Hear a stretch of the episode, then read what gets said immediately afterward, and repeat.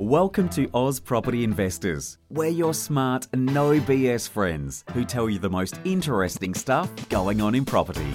Join your host, Jeff Miles, former mortgage broker and property developer, alongside Joe Tucker, Director of Property Principles Buyers Agency, as they interview some of Australia's top property experts and commentators, so we can all become better property investors together.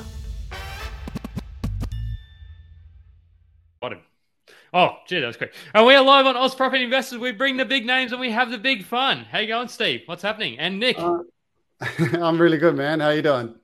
Yeah, yeah. I'm pretty uh pretty busy, as you know. I'm trying to grow a beard like Palise, and it's not working out, as you can see. It's a little disappointing. It might might take me another couple of years, but that's okay. How about yourself, Nick? What's happening? Yeah, good. Yeah, good. Thanks for having me on. Really, uh, really pumped to uh, to discuss commercial property and commercial property finance with you. Jeez, I just got to smile that man. Like you, you're you're pumped to discuss commercial finance. Like, nah, that's that, that'd be good. Like, it's the sort of thing we've had a lot of res, resi brokers on on the show, and it's it's with commercial is is that next level. Having sort of been in the broking game myself, you you kind of on your resi broker, you don't you don't do um, commercial, but you sort of like you'll take the deal when you when you're there. But it, when there's really those specialists who know what they're doing it's it's so important to align yourself. So great to have somebody like yourself on. So um, just to sum wrap, um, just to summarize, summarize what we're going to be talking about, we're going to be talking about, um, I suppose, the different types of commercial finance and just giving and giving an overview because I think that's important so people can get the lay of the land and because not a lot of people understand commercial finance. So it's great to have an expert on. And then we're going to talk to some deals because I think who doesn't love talking deals? And we're going to go run around the grounds how how things are tracking in the finance and the commercial property space as well. So Joe likes me to do that sort of thing so people know what they're getting in for. So um, drop a comment and and drop a like and all that stuff. And you're watching on YouTube, all that do that thing as well, people, because um, we want to, yeah, YouTube's been pumping. I've been noticing we're getting, I think Joe's put some marketing on it or something. Who knows? But yeah, it's um, weird to have two guests this week, so I'm kind of hosting. So jump in, please, if I'm talking too yeah, much. But... I'll, I'll, I'll, ask lots of questions, but you're, you're right, Jeff. So the, the biggest thing I always get asked with commercial, first one is they always say it's riskier. The second one is they always talk about how you need a much bigger deposit. So it'd be good to unpack that with Nick today about what you actually do need to get finance. Yeah, I think you've actually um, you can get eighty percent sort of deals these days, maybe even more. So we'll find we'll see. find out in the next hour and a half. Yeah, I'm excited. So quotes of the week. Who? Oh, sorry, yeah. You can definitely get eighty percent possible. you're supposed to, you're supposed to leave them hanging, but then that's that's good. I, I love you. Just just yeah, give it absolutely hang, around to hang around to find out how later. Yeah, yeah, yeah, exactly. Here you go. Leave those breadcrumbs. So quotes of the week, gents. Who wants to go first? If you if you have one, Nick, or if you're on Pleasy, I can go. Or who wants to go first? I'm happy to go. All right. Oh, Nick. There you go. You're on, Nick. It's got to read it from the other screen. So it's from Albert Einstein. Um, compounding is the eighth wonder of the world. He, he who understands it earns it. He, he who doesn't pays it. So I thought it would tie in good with commercial property. Fantastic quote. I think Joe said that about five times. So yeah. it's um, you're in good you're in good company. But um, so Palise, you've got a feel good one, mate. We're, we're not talking much when it yeah, I've had a bit of a rough week. My mum passed away a week ago now and had a funeral yeah, estate. So little feel good one. Um, Taylor Swift is the, the quote person. Uh, no matter what happens in life, be good to people. Being good to people is a wonderful leg- legacy to leave behind. Simple, feel good, not property related. Be good to people, folks. Yeah. But I, I like, um, yes, that's sorry to hear about that. I mean, I kind of, we knew, but yeah, it's, it's a tough week for you, man. But um, it remind that quote reminds me of Tim Ferriss, and he says at the end of his interviews now these days on on Tim Ferriss show, he says, "Be be a little kinder than what the uh, something about being a little kinder than what you what you need to be or something." Because I, I, just think that's that's the sort of thing we're all sort of hustle and bustle trying to get ahead, and we we lose sight of of the of those little things that. Um, I was even I'm chatting to chatting to an agent the other day, and she was like selling everything off the, as soon as it comes on, and she she said to me, "Oh, look, I'm actually just picking up. Um, I've jumped on Facebook Marketplace, and there's and there's um, somebody who needs sort of food because they don't have. They've got a single mum, and and she just was dropping out of the waters and grab, grabbing some groceries. And I was like, wow, that's really good to hear. Like, good on you for doing that. And she wasn't kind of trying to big note herself, but I thought, wow, that's that's really cool that somebody's doing that. and I get a little skeptical sometimes of these these things, but yeah, hopefully it was a good story. Not not of not of the agent, but of the person posting, because yeah, you just don't know these days. But I like to. Yeah, there's there's nothing wrong with posting to get your own feel good. That's that's why people do it. People like feeling appreciated, so that's why I do it. I do find it weird the ones where they go up to homeless people and stick a camera in their face and like, oh, we're gonna get your haircut and give you some food and that. Like the last thing you want if you're a homeless person is a camera crew pointing out that you're homeless coming up to you. Like just just do it and be kind. Don't have to film it. Yeah. Wow. Here we go. With uh, this, I love love these ones again. Just all sorts of direction. No, no, I, I, I, I, went there. So, um, what's, what's so your place? It's finance related. So, if you would if you would like to know the value of money, go and try and borrow some, which is by Ben Franklin. So, it kind of reminds me of the the the best time to get finances when you don't need it, kind of thing. Not that that's financial advice, folks, but yeah, it's it's interesting because you, you, probably see this all the time, Nick. When people want to borrow money, they just they're trying hard and they just can't make it happen. But when you, when banks are throwing money at you, you don't necessarily want it. But yeah, have you found that, it's Nick? Definitely true. At the moment, there's more inquiries, more more people wanting to borrow than 12 months ago when the rates were 0.1 of a percent. But it's yeah, it's a lot more difficult. So uh, there's another quote I was going to say. It was actually um, never let a good um, crisis go to waste. And um, I think a lot of people are trying to take opportunity during this current crisis, but some people just can't. It's just hard to get finance. Yeah, I've, I've um, actually seen I've actually seen Jeff the last few months. Every time we had a rate rise, like a few months ago, everyone went, "Oh, I might wait for the bottom of the market in a few months' time." Then it kind of stabilized a bit and everyone kind of jumped in. Then we have a recent rate rise and now the people are sitting on the fence again. I'm just like, you've obviously mm. proven you can't pick the market. So why are you trying to? Yeah, it's just interesting because people like even being the admin of the group, like you, you see so many people there. They're like, oh, what are what are what are you what are people's thoughts on where rates are going and all this stuff? I'm like, well, I, I we they could go anywhere. I'm not saying they could go anywhere. Like ten percent is probably ridiculous, but yeah, you just kind of say figure out your own situation and and if it, if the numbers stack and if the deal stacks then what what are you what are you waiting for? Like otherwise when are you going to do it? You're going to wait till rates are at 2% again? Yeah and without without bad mouthing people like there's like top level actuaries that can't even work out where rates are going. So why do we think the everyday mum and dad armchair investor is going to have this secret like formula how the economy works? Like they're, they're not. Like you just have to plan for the long term yeah, exactly. Great. So what we're going to do, we're going to get into our first. It's not not you, Pleasey, not yet. Um, and then we'll introduce we'll introduce young young Nick, and I'll introduce Pleasey again. I've, I've got the the standard thing that I roll out. I've even I've even upgraded my um. I can do video file now. So if we figured it out that we don't need to, I don't need to hold the mic there, and so it's it's all good, guys. I can do. We're, we're now professional, moving into the 21st century. I have no idea what you're talking about, but it sounds amazing. Worse than going into a situation unprepared, especially when that situation is purchasing one of the most expensive assets of your life against a trained property expert in the form of a real estate agent. It's a scary thought but it is a skill that can be taught. Do you want to learn how to become fully prepared when buying a property so you can get out there, buy your dream home or investment property without the fear of actually messing it up? Scott Agate, the founder and expert property negotiator at Hello House, has been helping people buy their properties by stepping in and negotiating with the agents and saving his clients tens of thousands and in some cases hundreds of thousands of dollars. Scott has now decided to share all that he's learned over the past 28 years in real estate so you can go out there and do the exact same thing on how to find a property, analyze that property, negotiate on that property, and transact on it to get the best results. He's created the Get Buyer Ready course, which is a step by step guide on how you too can become an expert property negotiator. It's the easy way of how you can avoid all of these agent games and get the best purchase price on that dream home or your investment property. The course is in short bites for busy people with no fluff at all. Just all the information you need to get buyer ready and secure that next property with confidence at the best price. Scott has been kind enough to give our community a massive discount with the link below. Sign up today before you even think about putting an offer on that next property, and it will be one of the best decisions you ever make. There we go. I thought it was fairly seamless. I, I, I nearly nearly perfected it, but anyway, that's fine. So, Nick, you, the person I'll introduce you first because you're please been on. I think this is his fourth or fifth time, so good on him. He likes coming back for a chat. we will keep having him back, I suppose. So you've got over 14 years banking and finance. So I, I just say over a decade because yeah, 14 years for, for, for me. That's I could probably say 13 years, but yeah. Um, and over that, you've settled nearly.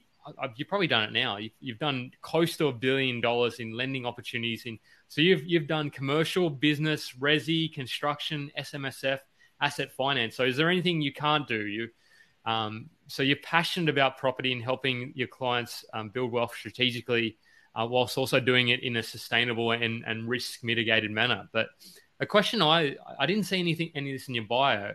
What what sort of things do you like doing in your spare time? Because yes, property is great, but what else do you like doing?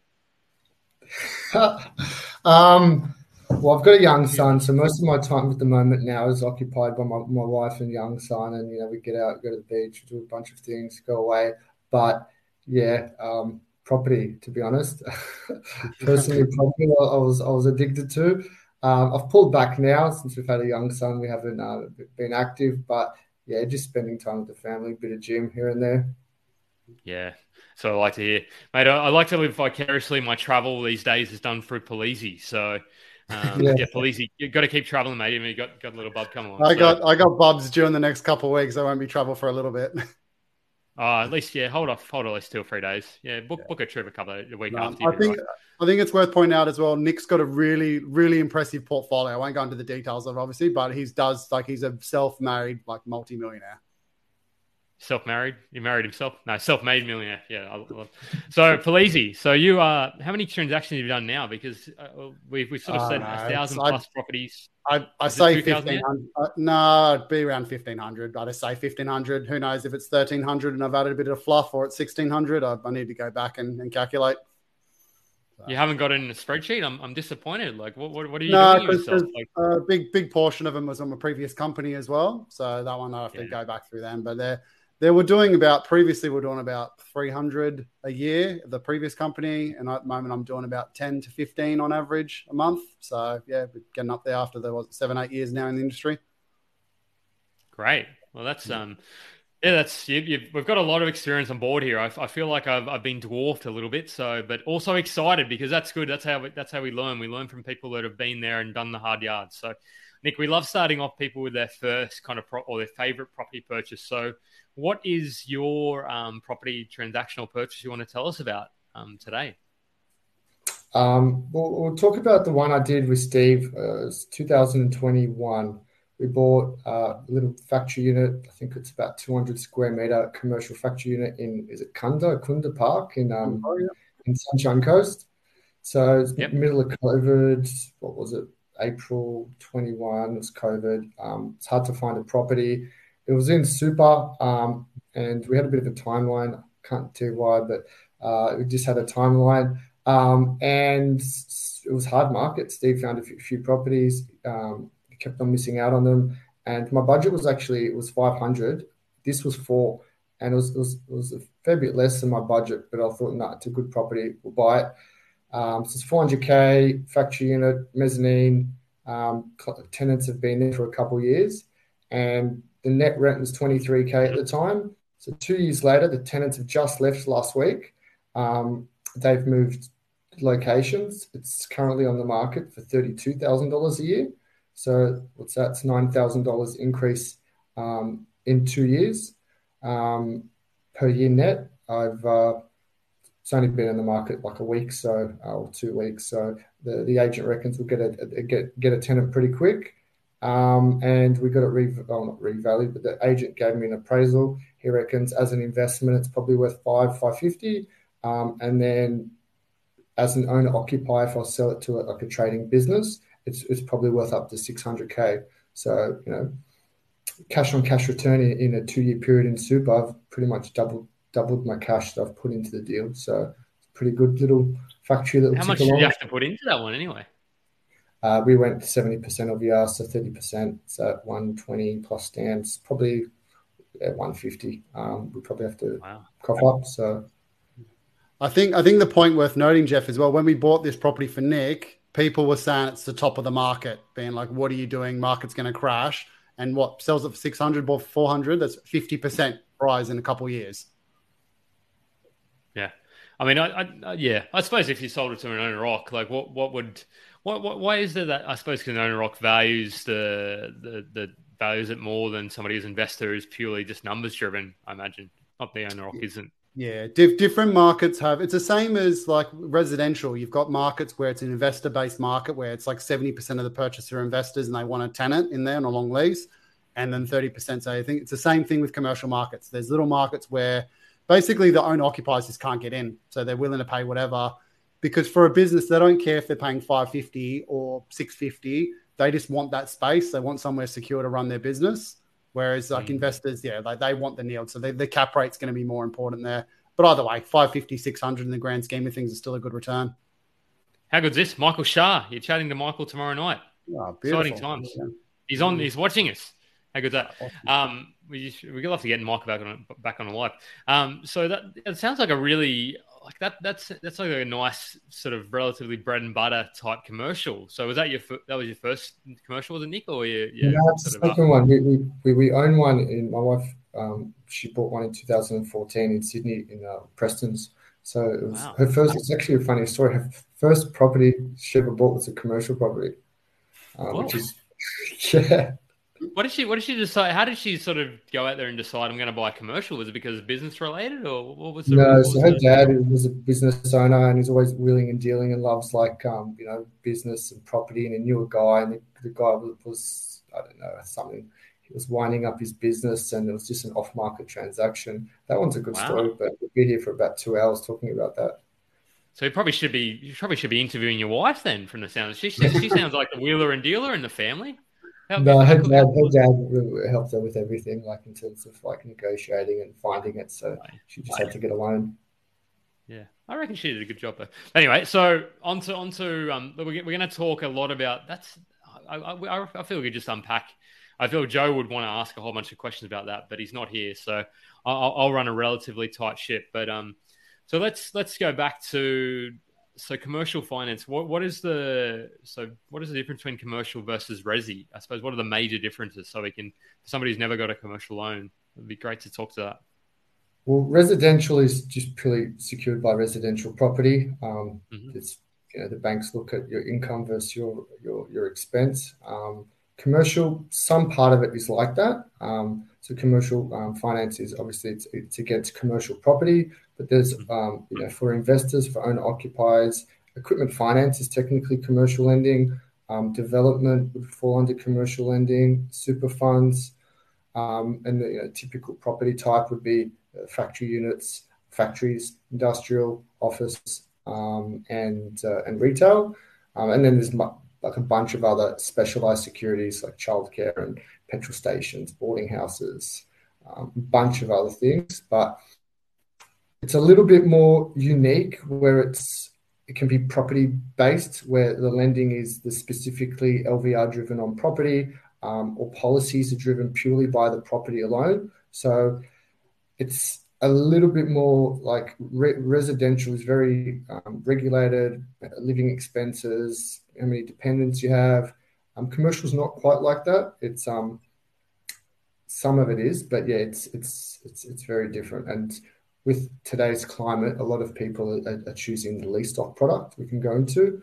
Um, and that's just purely, uh, they don't even look at your income. They don't look at how many kids you have, what your living expenses are. It's purely um, based on the merit of the property. So, do we do we want to start out, Jeff, on doing the the difference between the full doc loans? So, say you've got like a let's yeah. say a million dollar residential property versus a million dollar commercial full documentation, what would be the process between each, Nick? I like that. Yeah, let's go through that. Let's go through a spectrum of commercial finance. So, full document, um, every bank looks at it different. So, uh, in the home loan world, you know, PAYG client, couple pay slips, self-employed, two years, two years tax returns, financials, um, and you know, you throw everything in the calculator, and it, it, it shoots out a, uh, a borrowing capacity. With uh, with commercial, there's there's few different ways to look at it, but under a full doc assessment, there's some banks that honestly their product is just like a home loan. Um, uh, you know, for example, ANZ, 30 year term, five years interest only, or principal and interest. They use a similar calculator. They they look at your income exactly the same. um, and they give you a loan and you just pay it off for the next 30 years. Um, are the rates? Are the rates, did, did I get that right? Thirty year loan term with with um with a major big bank commercial sort of side of things. Yep. Because I, I read the other day there was that there was somebody Palise said the um they were picking out an old newsletter where you, you were getting a two point five or something with ANZ. But the commercial rate. but so um, now the commercial rates are probably around sort of what a decent commercial rate around sort of five and a half percent, is it, Nick? No, just six. over six now. Oh, so I did an exercise yesterday. It's commercial pricing is based on the deal as well. So, mm. um, you know, they, the, the lenders will do a risk grade on on, on the uh, on the, the, the, applicant, the property, um, and they've got a few systems that they use to to to figure out the cost of capital to do the deal. Um, but just yeah, getting back to the full doc with the, the full doc, it's it's exactly like a home loan with some lenders. Some lenders, it's similar to that, but they only offer a two or a three or a five year term. Um, mm. And then you would need to review that at the end of the period. Um, and you also, uh, it's purely based on the cost of capital is, is cheaper for two, three, and five year terms. At the moment, two is the sweet spot. Um, and that's how the big, big guys, you know, the big dogs of town who, you know, $15 properties, they're borrowing on a one, two, three, four year term. They're not borrowing on a 30 year term on a $50 million property. Um, and with PAYG clients, it's similar. It's just pace and serviceability. What's interesting is um, what a lot of people don't know is self-employed clients. So if you're a self-employed client and you're doing a full doc application and you're relying on, we're relying on company income to service the, the debt, they actually need to take a, a guarantee from from the business. So the borrower would be whoever the borrower is, a personal names or, or a trust or a company, but there would be a guarantee as part of the loan for that. And a lot a lot of people don't know that. Um, mm. you, need, you need to get legal advice. Um, and in loans over a million dollars, some banks also require a GSA, it's a general security agreement. It used to be called a fixed and floating charge, um, which is a it's a register on your company's credit um, file that that bank is rate is ranking number one as you know similar to a mortgage um, for any priorities for, for losses and and they control that um, that entity. For example, if that person went bust, they they sold the property. Um, you know, if the business has assets or vehicles or, or whatever, that they, they've got the right over that. Um, so for business owners, it is very different to PAYG um, clients. Is it, and that's that's only with um, that's only with full doc loans, is it, or is that sort of for all? For that, that's with full doc loans when you're relying on company income to service the oh, loans. Yeah, yeah. Um, and then there's also with commercial as well. There's annual reviews. So with all the major banks and you know your, your bigger tier banks, there's there's an annual review process as well. So mm. I'll just really talk about property investing today because you know the trading business stuff is, is quite different. Um, but as a property investor, if your loan was over a million dollars, now it's 1.5. Um, APRA uh, regulates, um, and the banks need to report to the regulators, you know, about every loan, and, they allocate how they do the cost of capital allocation. So the annual review is the bank it would need to, at the end of every year, get like updated rental statements, lease, tax portals, to, to check the position of the client financials for the business if it's a trading business. And they do a little, it's not a full assessment, but a, a little mini assessment um, to, to, to make sure that, you know, everything's trading profitably and, and positive. So it's very different to residential. Residential is you get your loan 30 years later, you know, it's paid as off. As long as you keep paying it. Yeah. Nick, for say you've got a residential property, and when they do the servicing, they obviously slap on the extra interest rates. They do principal and interest. They shade the rent a little bit. So therefore, like most most residential properties are negatively geared, and then that's where you run into servicing issues. Does that mean for commercial because we're higher cash flow? And I know the answer to this because it's higher cash flow. When you run that servicing, you might actually have a little bit more borrowing capacity with full doc. Uh, it depends on the lender. So some lenders actually buffer, really buffer it. Um, so they still use a six and a half percent rate, uh, seven percent rate, but they use the net rent. They don't actually discount any of the rent. They look at the valuation, um, or they look, they find the net rents, um, and then the, on the lease, and they use the net rent. So it can, depending on the LVR, um, and depending on where rates are sitting at the time, but it, it, it is possible. I've actually done some exotic deals where the client um, couldn't buy a residential property. I had to do an assessment, like an actual assessment, an interest. So if you, if you threw it into a, a residential calculator, it didn't work. Um, but because I'm dealing with a business bank, we, we did a weird calculation where we'd look at the net rents, would see what um, that that loan, the commercial loan, needs to service that loan, and any surplus income we then distributed to the individual as part of their home loan assessment. So it wasn't buffered. So um, if you as a, because residential calculators um, and commercial calculators can be different as well. So um, some residential calculators will just buffer every loan. It doesn't matter if it's residential or commercial. So there's some really unique ways you can do it if you've got access to good bankers and good banks.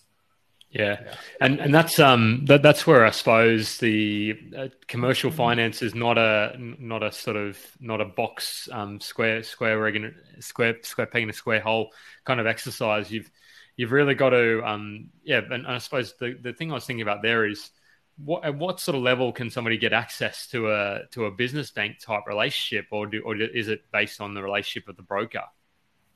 Uh, so commercial lending is always done by business bankers. So if you if you're an existing customer, you go into a if you're if you're a branch customer, like walk into a branch, you say I want to do a, commercial property purchase, they would say, okay, speak to our business bank, and it'll be the call center guys that are doing you know 50k overdrafts, uh, cars on like a low not low doc, but like a fast track policy.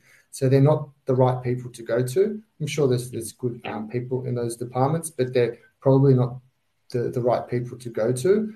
The broker market and the brokers who deal with commercial um, like deals quite regularly, they've got access to um, the, the business bank. So it's like a backdoor in, in, the, in the in the banks. Um, where every bank's got their own different business bank, and you know some banks you, there's a team that deals on you know up to a million dollars, then a team above a million dollars, then above three million dollars. Some banks, just one banker can do everything up to three million dollars.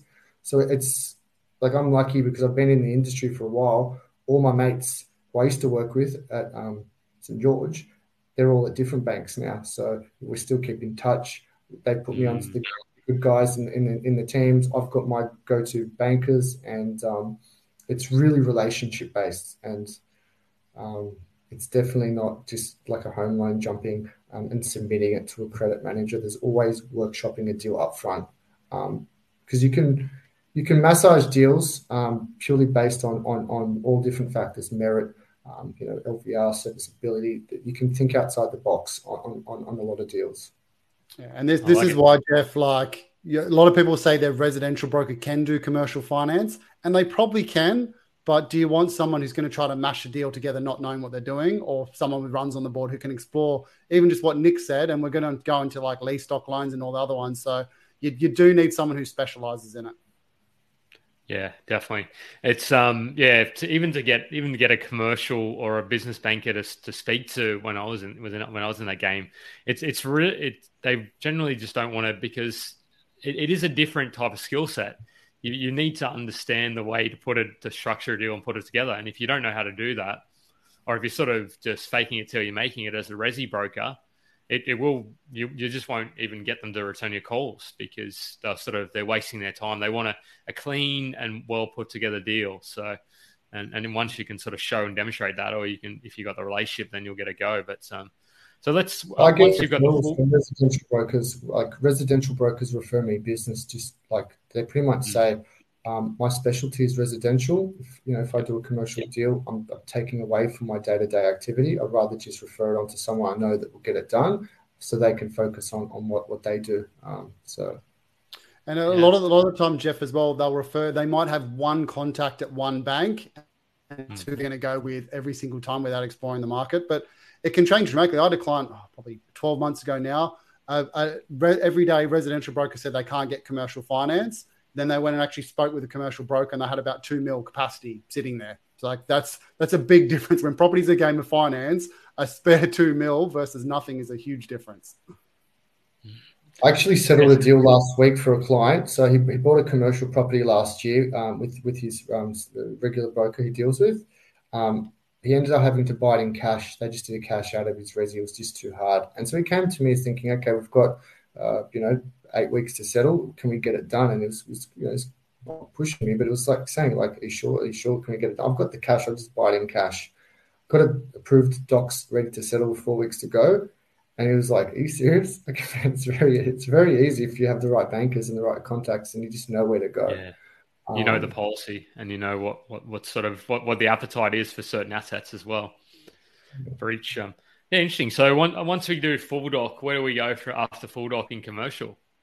So lease doc is it's a it's a newish product with a lot of the banks. Um, I actually know one of the guys who who um, is one of my old analysts. He actually created the lease doc product at Westpac and St George. Um, but traditionally, banks have property investment sector policy, so it's it is lease doc, but they just didn't call it lease doc. Um, where um, and the lease doc product is more for the small SME market, small business. It's it's up to three mil, but some banks are moving up to five mil. But that you know over five mil, it's it's pretty much that's that's how you you, you do commercial lending um, for for investment properties. So it's pretty much a standalone assessment of the property. So commercial property, usually a standard security office, um, warehouse or retail but then there's also specific policies for childcare um, and uh, petrol stations, boarding houses. They've got their own individual policy, um, and then the LVR is different. But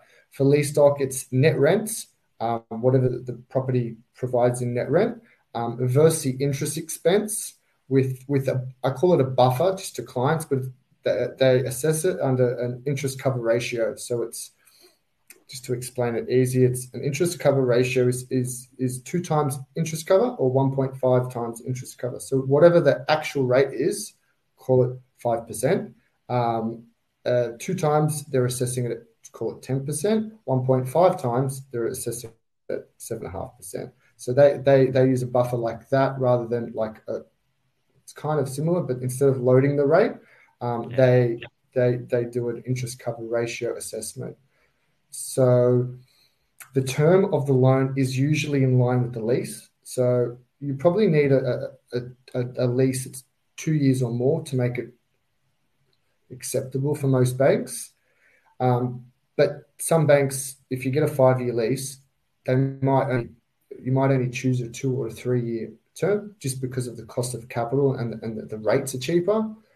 Um, LVR policy wise is some lenders go to 70%, some lenders go to 65%. But that doesn't mean you can actually get that.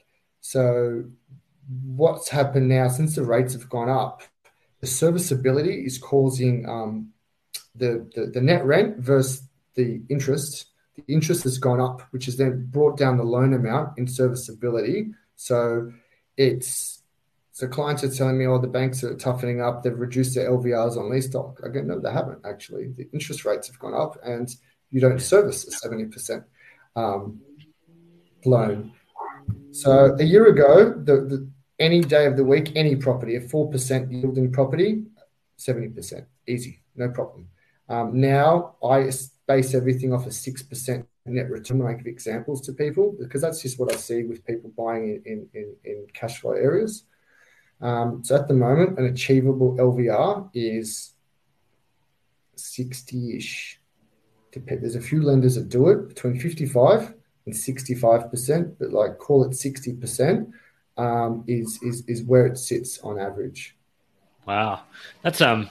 And Steve, are you starting to see? Have have you started to see people want higher yielding sort of assets to to counteract uh, stock, or does that actually help? Like, yeah, how do you? Yes, and that's that's the reason they say they want a high yielding asset. But five years ago, when I was buying at seven and eight percent net yields, they wanted eight to ten percent yields. They always they always want more than they can get. But like like Nick said, it's getting harder for the lease doc where you could buy like a six seven percent yielding one a few years ago, and interest rates were low, it was like you said, any day of the week you get in. Lease docs are really attractive, easy to do. Now, like you said, I need to be buying at like six percent plus for it to even make sense for the broker to get the get the deal over the line. Yeah. It's it's it's quite good the products. I've personally done it. A lot of clients of mine have done it, but you need the cash. So you actually you need the cash first to put into the deal. So today's climate, I've got a lot of residential clients come to me that bought, you know, five properties, you know, through buyers agents. They've just kept buying properties and they go, I don't know, people have read maybe Steve McKnight's book or some book and they say, you know, once you tap out with commercial, go to residential. Doesn't work like that anymore because if you've got all this equity in your residential property and you want to go buy a commercial, but your serviceability doesn't work because your interest rates have gone up and you haven't done a loan since last year and you're already at your maximum borrowing capacity, you've got all this debt equity sitting in your commercial property you can't access. So the person wants to do the, they you know, might have a million dollars in equity, accessible equity, but they don't service it. So they can't do the, the lease doc, they can't do a full doc. Um, mm. I've seen a lot of clients at the moment, they're selling down properties that have um, they've got capital growth. They look at the portfolio and they say, well, I've made capital growth the the yield's not too good, the interest rate's not too good. Um, it's it's it's hurting the bank. I'm just gonna I'm gonna sell that, cash out, and then roll that into a commercial property. Which, wow. which is exactly what I've done, Jeff. I've sold a few of my residential properties in Sydney where I feel like we're at pretty close to the top of the market and the yield's quite poor, and transition into that commercial just to beef up that passive income. But again, it's it's it's circumstantial. You got to look at what, what you're trying to achieve. I'm in the transition phase because I've got a big residential portfolio. If you're starting out, that's obviously not the strategy. Um, but Nick, do you want to maybe go through what happens at the end of the lease doc loan? So, say we get a three-year lease, you get the three-year lease doc loan. What happens at the end of the three years? I should actually disclaimer everything I'm saying that this is not financial advice. Um, you can contact me if you want to know more information. And I can help you, but definitely this is just general chit chat. So got the ACL that sort of stuff as well. Have yeah, Joe hasn't got his little cop disclaimer thing that he should send that to me so I can put it up on the screen. So it is typically in normal environments, um, you will get to the end of your commercial term um, or before the end of your commercial term, your your lease is up, um, or you you've, you've got a new lease and if you're over a million dollars, um, now 1.5, you actually have annual reviews. So every year you're reviewing the loan anyway with the latest rental statement or the lease. So the lender would um, align the term of the loan with the lease. Some do it a little bit longer, just to screw off to, to make it round numbers. Some do it a little bit less. They don't want to kick you out. That's, that's not their goal. Um, their goal is to, to retain you as a client, but for for the purpose of you know reporting and, and banking, they need to, to, to, to consistently do this.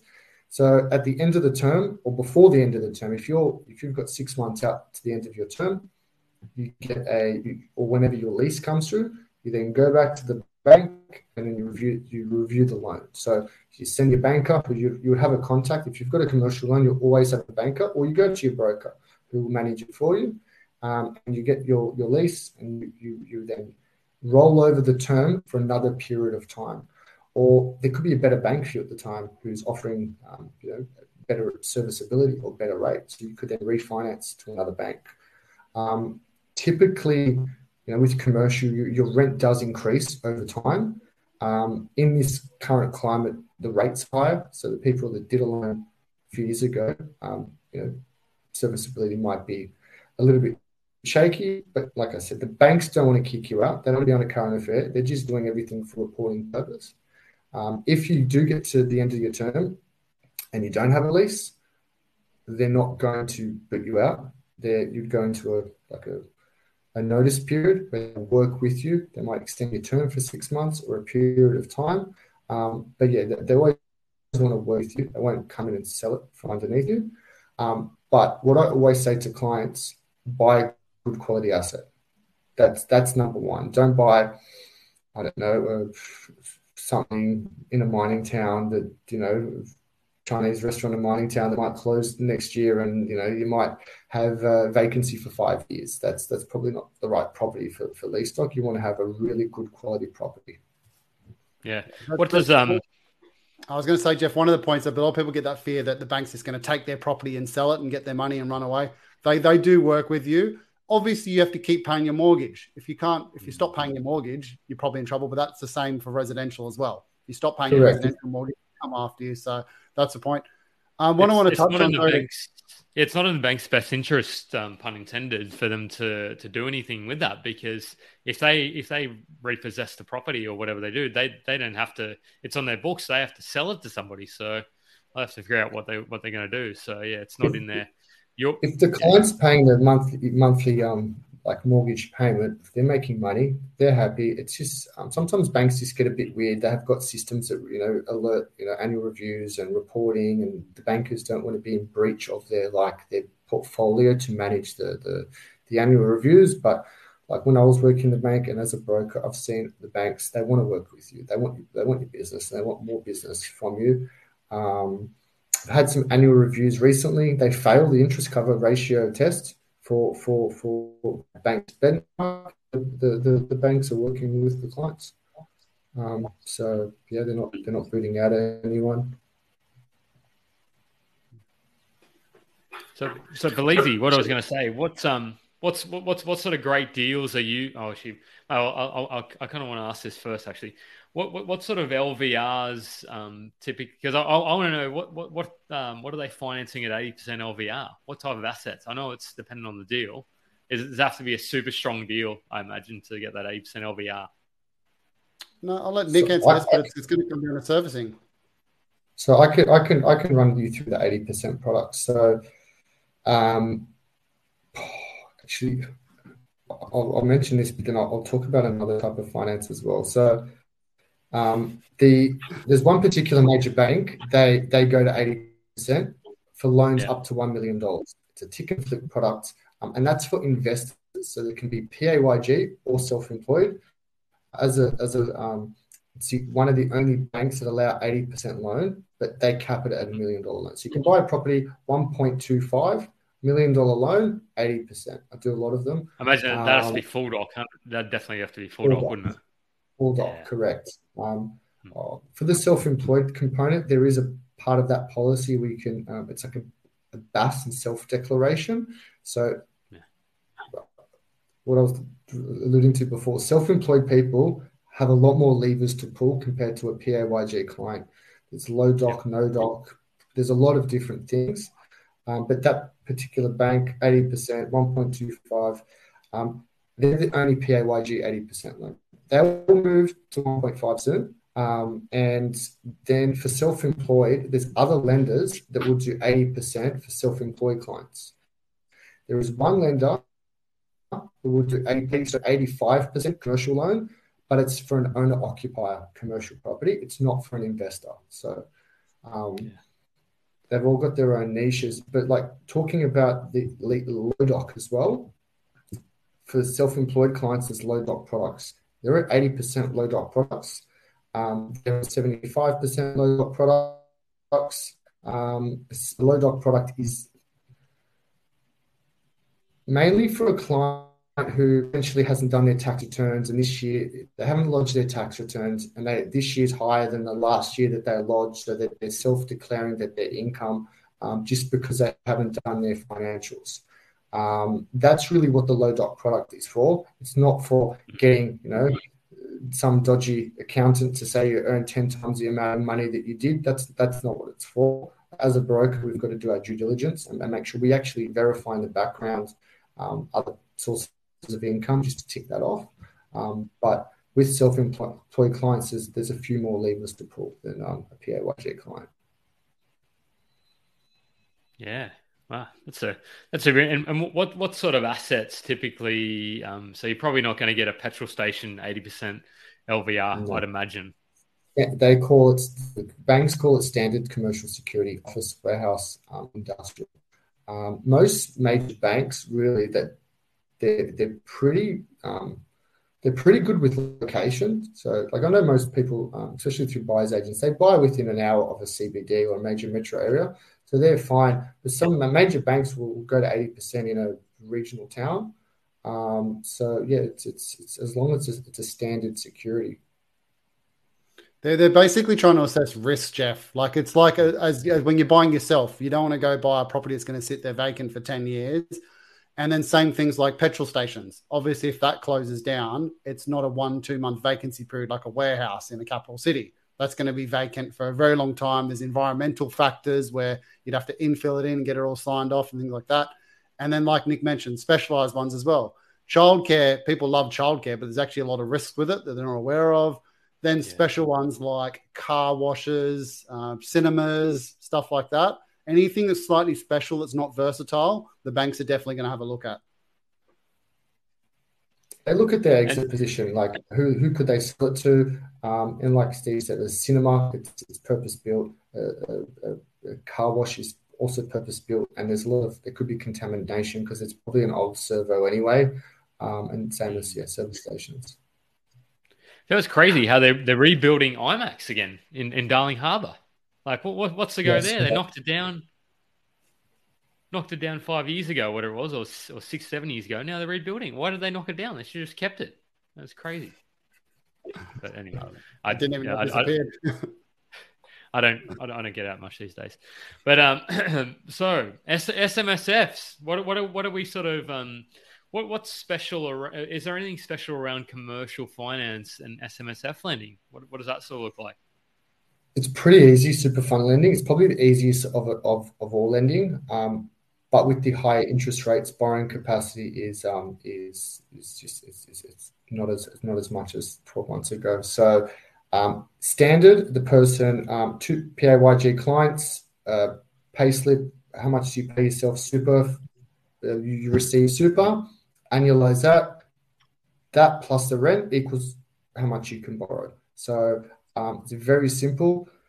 That's traditionally how all the lenders work, but there are some lenders where you could, if they want to buy a larger property, they can um, you can do an external serviceability. So you could say, okay, husband and wife are on 100k each. That's say ten thousand dollars each in super, but they really need 20k each or 25k each. So you can do a serviceability assessment personally to say, okay, they've got that extra capacity to contribute more money. Um, it's usually not so much because most people, when they're buying super, they've probably exhausted out their uh, personal serviceability um, as a PAYG client. Self employed, it's a little bit different because a self employed business can actually rent from the super fund. So you can um, you can look at the whole business income um, and look at the rent that they were paying, add that back as, as non recurring income. So there's a few more levers with self employed clients as well. Um, LVRs up to 80% commercial. Um, I've never done one. The rates are they start to get steep. Um, and some lenders get a bit weird with location, so with at 80%. Um, but it's sweet spot, I see 70% um, or 65. It's a tiered pricing. So depending on the client. I personally went 70. Um, and traditionally, most people go to P&I 30 years. You can do interest only, but most people just choose P&I. Um, and no major bank plays in that space. It's all non-banks. Um, so you actually need a broker to use these banks. The banks actually don't. Um, a lot of these banks don't deal direct with clients. Yeah. Nick, what um what interest rates are you seeing at the moment for self-managed super fund finance? I think the last one I looked at the other day was about seven and a half percent. I think. So I think it was seven and a half, um, and then you know there's establishment fees, monthly fees, valuation fees. So uh, it costs a bit of money, but you know once you do it, thirty year terms, no annual review. It, these are like home loans. It's purely thirty years, P&I paid off the next thirty years. Um, you can't there is one lender that does offset for commercial and an 80% loan. Um, it's pretty weird, but um, it's a good, it's a very good product. I think I might know that um, lender actually. Yeah, like, yeah, like you mentioned, Nick, as well. Most most people have a pay down strategy for their self managed super fund as well, and then there's there's some tax advantages as well. You can do additional contributions to save on tax. So most people's goal is to pay that off as quick as possible, and then just have the income generating for itself there. Yeah. Some people they want to um, buy another property, so that's where the offset works. Um, it is it doesn't mean it's the best product in market. Uh, most people actually choose the, the lender without the lenders without offset, but there is no redraw. So once you pay your loan, you can't go in and redraw it back out. Um, and when you refinance, you can't. Um, you can refinance a super fund loan. It's a bit of a pain. Um, you've got to get all your, your documents from when you did it originally and trust deeds and all that legal advice, but you can't increase your loan. So you can refinance it and like round it up to cover fees and charges, but you can't um, pay it back. So I always say to my clients, what's your long term goal? Do you want to buy another property or do you want to just pay it down? Because if you want to buy another property, just be mindful you can't um, money into the loan because you can't get it back out. So that's the offset product can can work quite well. Um, but yeah.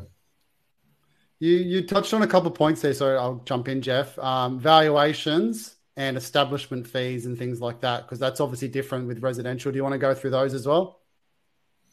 So va- valuations are mainly paid by the client for all commercial transactions. Sometimes bank they, they'll run a promotion and they want to get business covered, but mainly the client pays for it. They vary. So Sydney quite expensive. It's doing one right now. Um, Prestons Western Sydney for a client two and a half grand, um, but you know, doing one in Queensland thirteen hundred dollars. So it does vary. Sometimes in um, Sydney they, they charge a premium, um, and it can be um, property like type, if it's a single um, asset or if there's multiple um, multiple assets in, in, in the block, they can. I've seen valuations of you know twenty grand. And then establishment fee, it's a percent of the of the loan amount. So it depends on the lender. It can range from 0.9 of a percent um, if for super to one and a half percent. outside of super, the establishment fees range from a quarter of a percent to one percent, but on average it's about half a percent. There are some lenders that they um, they're running promotions and they say free estab- no no establishment fee, but what that actually means they'll just lower the rate a little bit. So um, when someone gets a free um, in a commercial bank, they have a pricing tool. They put the property in, they put the term, and they, they seek a return, and it has to be approved by the pricing team. So a lot of the banks are not just waiving the establishment fee, um, they're waiving the establishment fee, but they're not giving you the best rate. So sometimes it's better paying the establishment fee one off and getting a better rate for the life of the loan. Yeah, I, I, get a, I get a lot of clients, Jeff, who all of a sudden they see the establishment fee and they kind of kick up a bit of a stink, like, oh, I didn't budget that five, ten grand. So you, you do have to take that count, cost into account.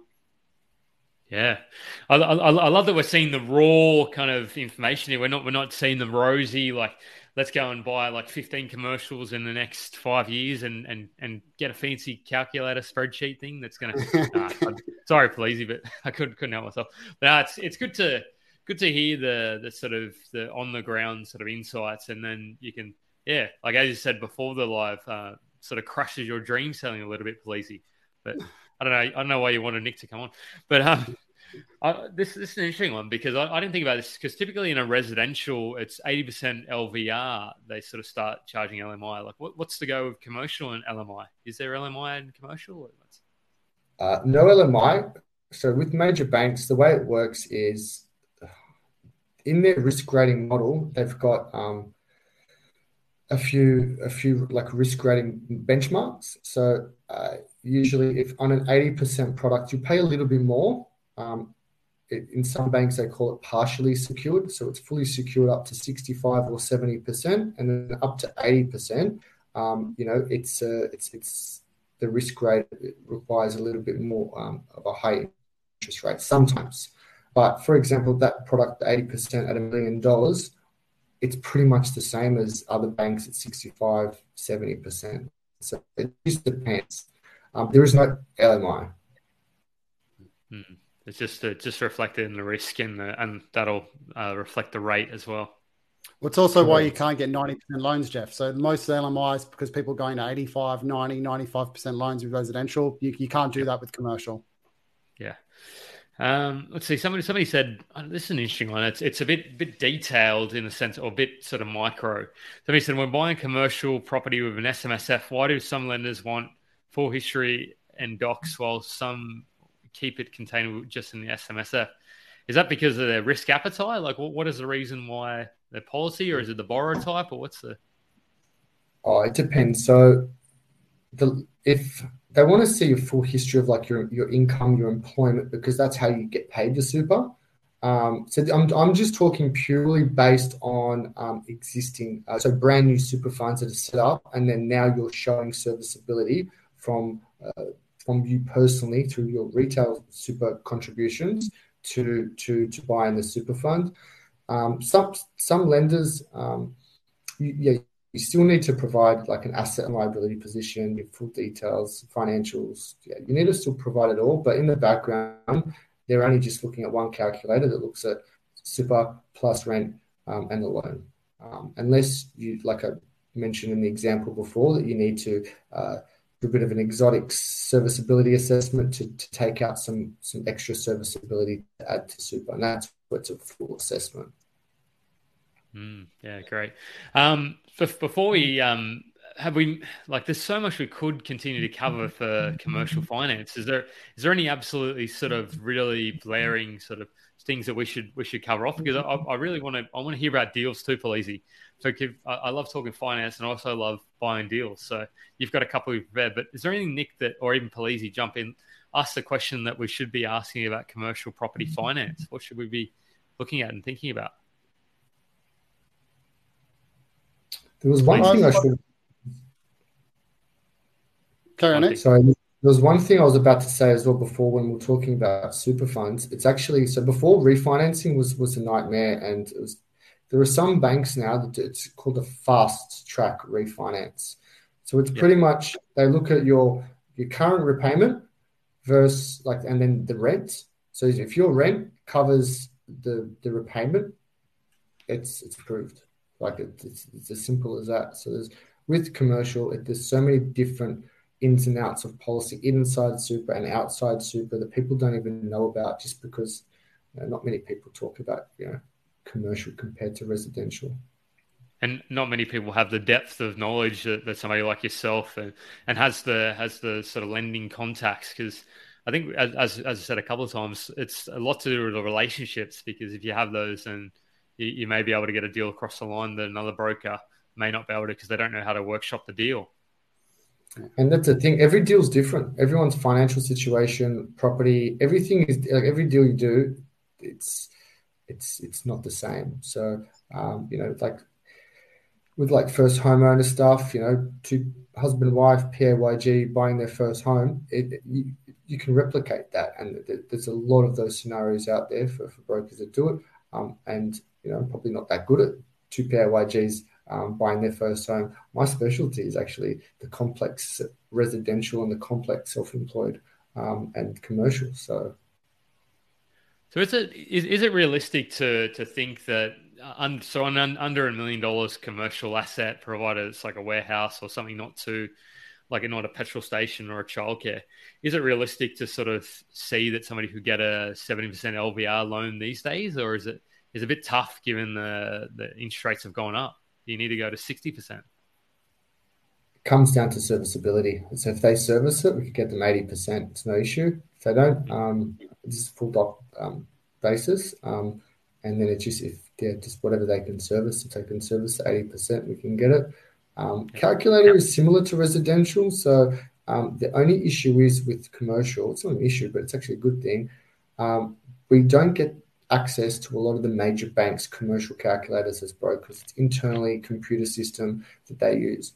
The good thing is we package up a scenario, we send it to our favorite banker, they they run their eyes over it, they do the numbers, they come back to us, um, and they say, "Yep, it's a, it's a deal." So with residential, you actually have to package the deal, send it straight to a credit assessor, and you know, a good broker knows the deal will get approved. They're not just uh, shooting uh, and, and, and, praying that it will get approved, but just the the extra um, layer of workshopping with um, the banker. The banker, if there's any hairs or any um, needs a bit of a massage, if there's you know, every, every, situation is different, they can pick up the phone, have that to credit, come back and say, "Yep, um, you know, after a discussion of just a scenario, we can do this." So uh, you know, you're not really letting down the client and sending on a journey if you if you're having the right conversations and dealing with the right people up front. Um, yeah. That actually alludes well, Jeff, into another topic I want to talk about is pre-approvals. But I feel like you want to run an ad or something like that. So do you want to? No, no, um, we can talk pre-approvals. yeah. How long? How are we, are we going to be talking for half an hour about pre-approvals? Or are we talking? No, no, we'll just we'll get Nick to give us a summary of like what the difference. So everyone knows with residential, you go get a pre-approval. It gives you a magic number that you're allowed to spend to with some confidence. Nick, do you yeah. want to go on what the difference is with commercial and residential with pre-approvals? Can, can I can I just take that up? And I want to I want to hear your thoughts on resi pre-approvals. I'm, I'm not a huge. I mean, for me, I'm not saying to people go out tomorrow and not go and buy a property without a pre-approval because that's a little bit reckless, maybe. But I just, for me, I, I found that um, you have to have that conversation with the broker, understand what your capacity is. But I found pre-approvals, particularly if they're auto-assessed, like you need to understand. Well, has has somebody looked at this pre-approval? If they haven't, then it's kind of not really worth the paper it's written on. So I kind of I, I, would want to understand what I can borrow, but yeah, pre I don't know. I'm a bit controversial, there, Nick. Or what are your thoughts on resi pre-approvals first? Um, some lenders do fully assess. Some people, um, some don't, um, and it just really depends on the client. Um, it's a good answer. Back yourself. I, I deal a lot with business banks, even for residential. So for self-employed clients, high net worth private banking clients as well you get access to the banker, and then you workshop the deal with them. Um, you can do pre-approvals, and it's a fully assessed pre-approval. Um, but a good broker will manage the client, you know, potentially get them to have finance clause if if they've just gone to auction. Um, but you know, with the high interest rate environment, the goalpost you can see, you know, it's always changing. So um, yeah. you need to keep close to your clients um, to make sure that you're allowed enough buffers. Um, I still I still do pre-approvals um, with with banks, but um, the right banks. But for commercial pre-approval, it's a weird one. It's purely property based, so there's no such thing as a, lease doc pre-approval. It's you need the property, and we need to do the numbers. Um, and um, so I give examples. I always use a six percent net return as an example. Um, I keep refreshing. Um, you know, I spoke to clients and I tell them to go away, find a property, present it to me. I'll run the numbers with multiple banks. I'll present you the current offers, and then you know you can you can buy from there. But I tell them keep your range open. So if your budget's a mil, maybe drop it a little bit and keep your range open. Um, because I've got clients, you know, the budget was X a year ago, the rate just kept them, kept them missing out, and now their budget's like you know 70% of what they could have bought last year. Now they're annoyed because they wanted to buy, you know, a million dollar property. Now they can only buy a $600,000 property. So, um, and then for full doc, it's um, some lenders do it, some lenders don't, most don't. Um, it's property based as well. Um, it's definitely property based. That that 80% at a million dollar loan amount, 1.25 property um, you can buy, they do pre approvals, but it's hard. They're like, are you sure the client's going to get 6%, you know, return um, when you're dealing with a banker down in Melbourne? Um, because you need to deal with a banker from where the client lives um, with that particular bank. So I'm like, yeah, 6% net return. They're like, I've never seen that before. I'm like, well, you're in Melbourne. And it's like 4%. You're in Melbourne. Hey, isn't that funny that that that, uh, that Nathan Smith bloke? I wonder if he's watching tonight. I, I, yeah, because it's like, oh, what, what do you want to buy in Melbourne? Because uh, yeah, but um, yeah, Jeff, Nick's made a really good point. I've had brokers where in the past they'll they'll do like like Nick said four percent, and they'll come back and say, oh, you can borrow seven hundred thousand. Then they go speak with Nick or another broker who says it does it based on six percent, and all of a sudden they've got a million dollars. So the broker needs to know what you're buying, which is also hard as an investor because sometimes you don't know what you're buying. Because like I'm more than happy to buy a McDonald's at five percent, whereas if I'm buying a little warehouse in Brisbane, I want six percent. So I still want to be able to look at both deals, and you need a broker that can look at both. Sometimes I'll even have to send a, a, sample contract, even if we're not buying that property, to the broker, just so we can get a bit of a thumb sucker where the figure might be. Have you bought a Macca's before, um, Palise? Or? Nah, not on the. No, I've got a KFC and a Subway, not not McDonald's yet. KFC. I, I remember some some uh, companies advertising had KFC in it. I think didn't they? I remember that one. Uh, somebody had, well, yeah. A lot of the a lot of the deals come down to the valuation. So you can't actually approve or review a deal until you get the valuation because the the net rent could be inflated, so they'll adopt the market rent. Um, you might have a lease that's five years old or ten years old, and they've just like done a handshake agreement um, of what's actually um, the increases every year. So the, the, document that you're reading doesn't actually reflect the current rent, um, and agents lie and you know miss out on outgoings and stuff. So if you're saying, "Yep, it's net rent of X," and you get the value evaluation, and they're like, well, "No, it's actually different," and you're really like tight in serviceability. The banks they don't want to put themselves in a position where they've approved a loan and it actually falls short because of the yeah. information wasn't at the time.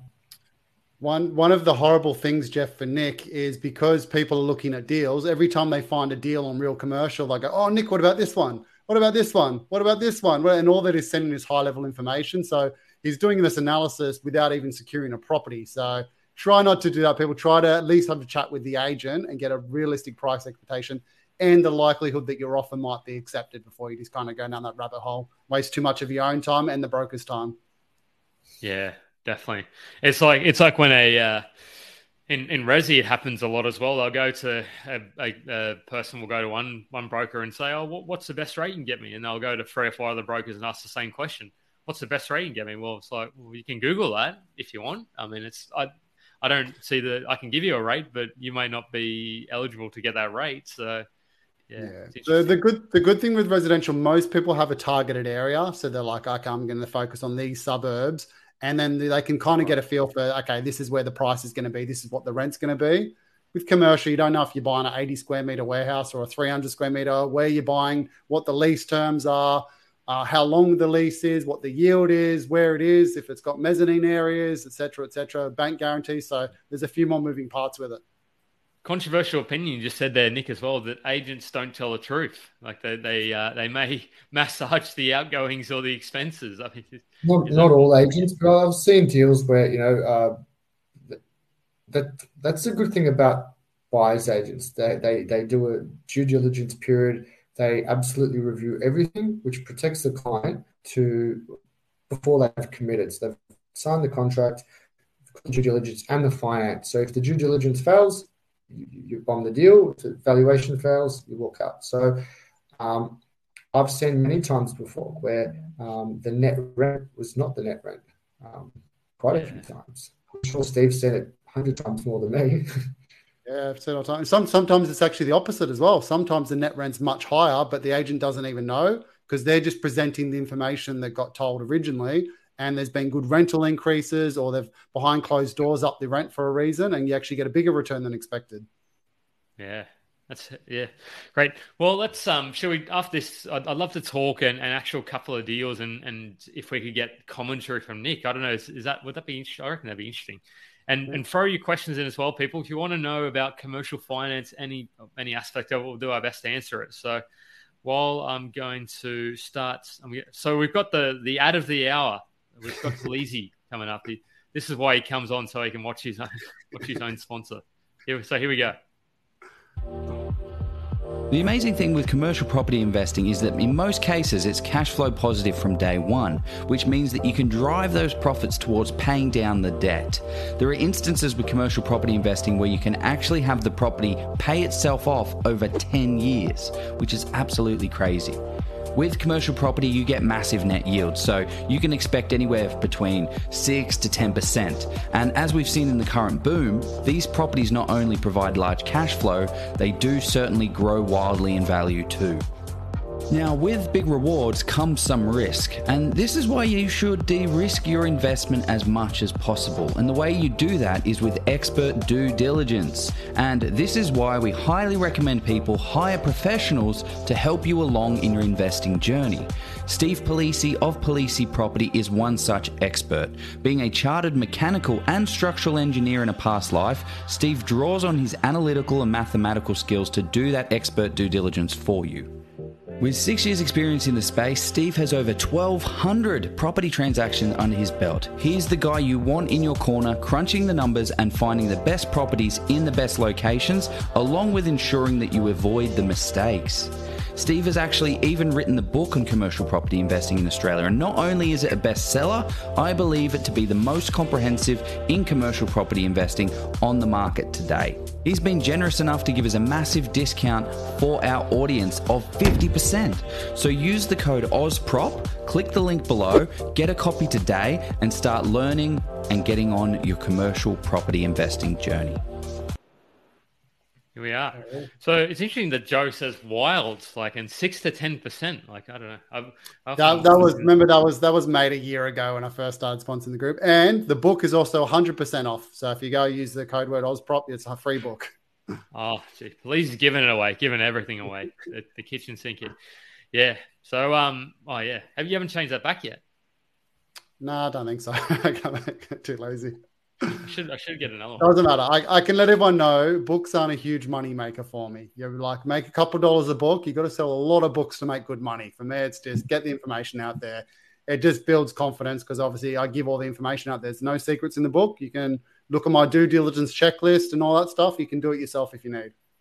Yeah.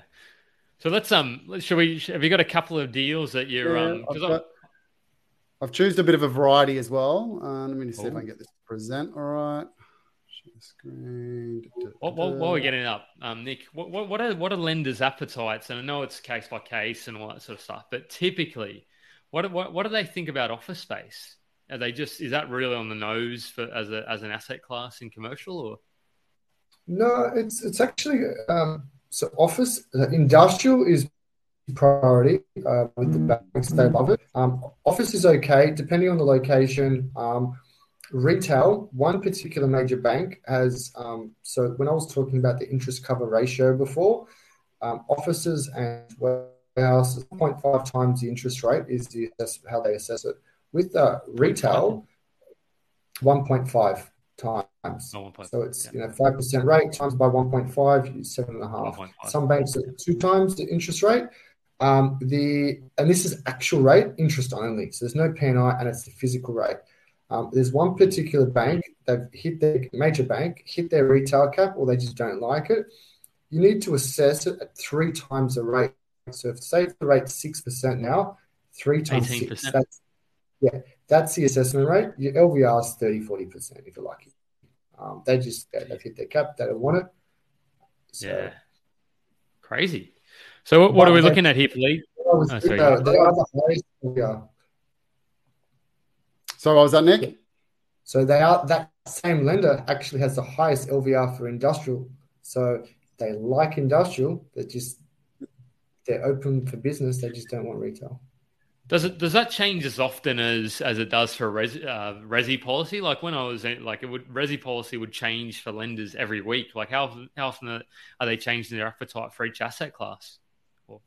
Um, the asset class policies have changed uh, haven't changed too much. It's just in this high interest rate environment, um, the, the, the way they assess serviceability just to it's because they use actual rates with the interest cover um, as as the buffer. The, some lenders have actually added a little bit of extra buffer just to just to uh, combat these times. So um, yeah. that's why you've got to just be on the tools and just be dealing with the banks every month just to keep on top of it. Due diligence report. What have we got here? What's this? Right, I've, like I've chosen a few examples because I want to get Nick's opinion on how the finance changes. So I've chosen like the big bopper one. This is like a 3.475, I think, mil one. Then I've got like a regional retail multi tenancy one. And then I've got a couple stock standard warehouses at different price points. So um, Nick actually knows this one. I chose this one intentionally. So Nick actually did the finance on this property. It's just a big steel fabrication um, can see a lot of lot of area to kind of use and do things with down the track. But the main thing for this one is just it's a really long lease. It's a good yield. It's in Sunshine Coast, which is some of the tightest vacancy rates in Australia as well. Um, one thing to point out though, so Nick's seen this many times. Just due diligence on a commercial where 93 pages long. Like that's that's the type of work you need to do on a commercial. It's not just oh yeah, I'll check flood zones and easements. That's kind of it. So there's a bit kind of work to it. Um, but basically, there's a bit of a summary for it. So it's a, a 3,000 square meter site, uh, 1,400 uh, building area, um, plenty of car spots, plenty of kind of laydown areas, got mezzanines, got all that type of stuff. I'll show you a few photos there so you get a bit of an idea. but it's just a just a big fabricator. Um, kind of just a tick the box one, but it's a higher price point. So, like I said, it's three point four seven five. Um, rents two hundred and ten grand a year. So we're, we're up a good. I think it was that what six point five percent net yield. Uh, and then we actually had an extended settlement on this one. So it actually starts with a fresh five year lease as we settled on it last week. So, Nick, do you want to maybe just give a quick overview from the finance side of things for, for this property? Uh, it's funny, actually. You know how I said before the, uh, the, the, client who had a better experience with a broker last year and he was just going to buy this outright because he didn't think he could get finance like in time. Um, that's the client. We got finance approved in four weeks with um, eight week settlement period. Um, and yeah, it's a this was done under a, a lease doc assessment um, because I can't really say too much about the client's personal situation for privacy purpose. But uh, you know, uh, quite a successful person. It's got a bunch of stuff going on in the background. Um, to simplify it, um, we did a lease doc assessment um, and major bank, um, and yeah, offered the client a couple of different options. Um, one was high when, LVR, when you, one was a yeah. I was going to say when you're spending say two, three mil plus, are there are different lenders for that that you typically go to versus the sub one mil like we mentioned before? Yeah, so that sub one mil uh, with that particular bank, that's a pure team that just they just pump that out all day. Um, the the other lenders um, some other lenders have got the teams which just have a little bit a higher limit, um, two mil, three mil, um, and then the corporate banking or commercial banking starts with some banks at two or it starts at three. So this is still within the SME like SME segment. Um, so put it to put it to market. The client um, presented him with multiple options. He one had a higher LVR, one had a, a, a little bit of a lower LVR, but you know, 50k, 100k, wasn't too much, um, and but a much better rate.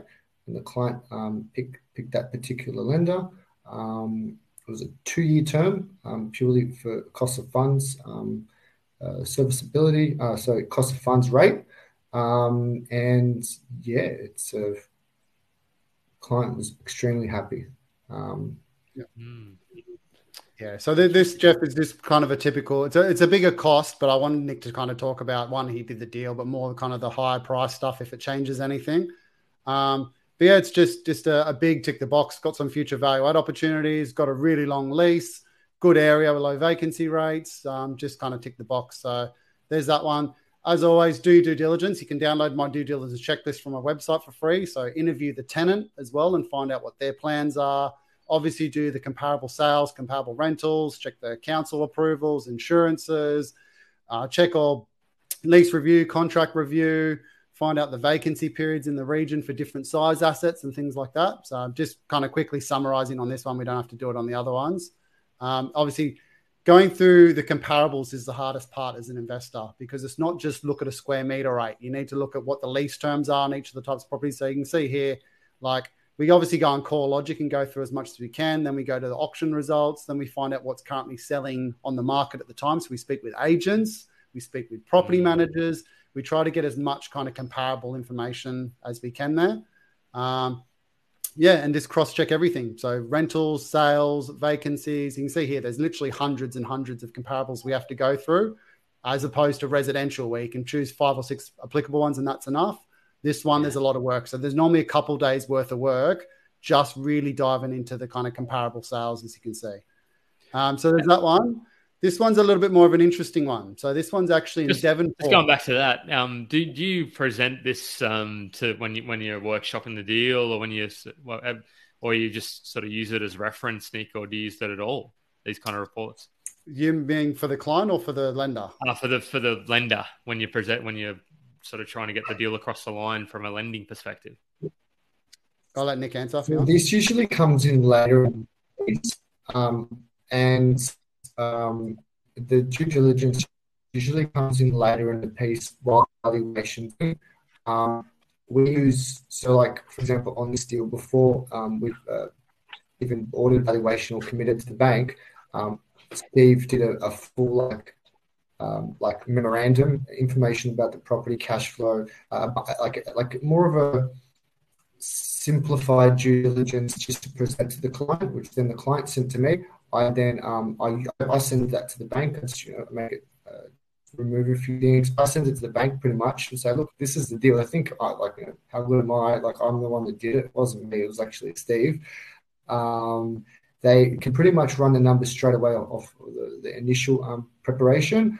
Um, and then the valuation covers um, a, a, lot of things, not, not as in depth as this, but um, yeah, this usually comes in like right pretty much when the deal's getting approved anyway. So it's kind of a bit late in the piece.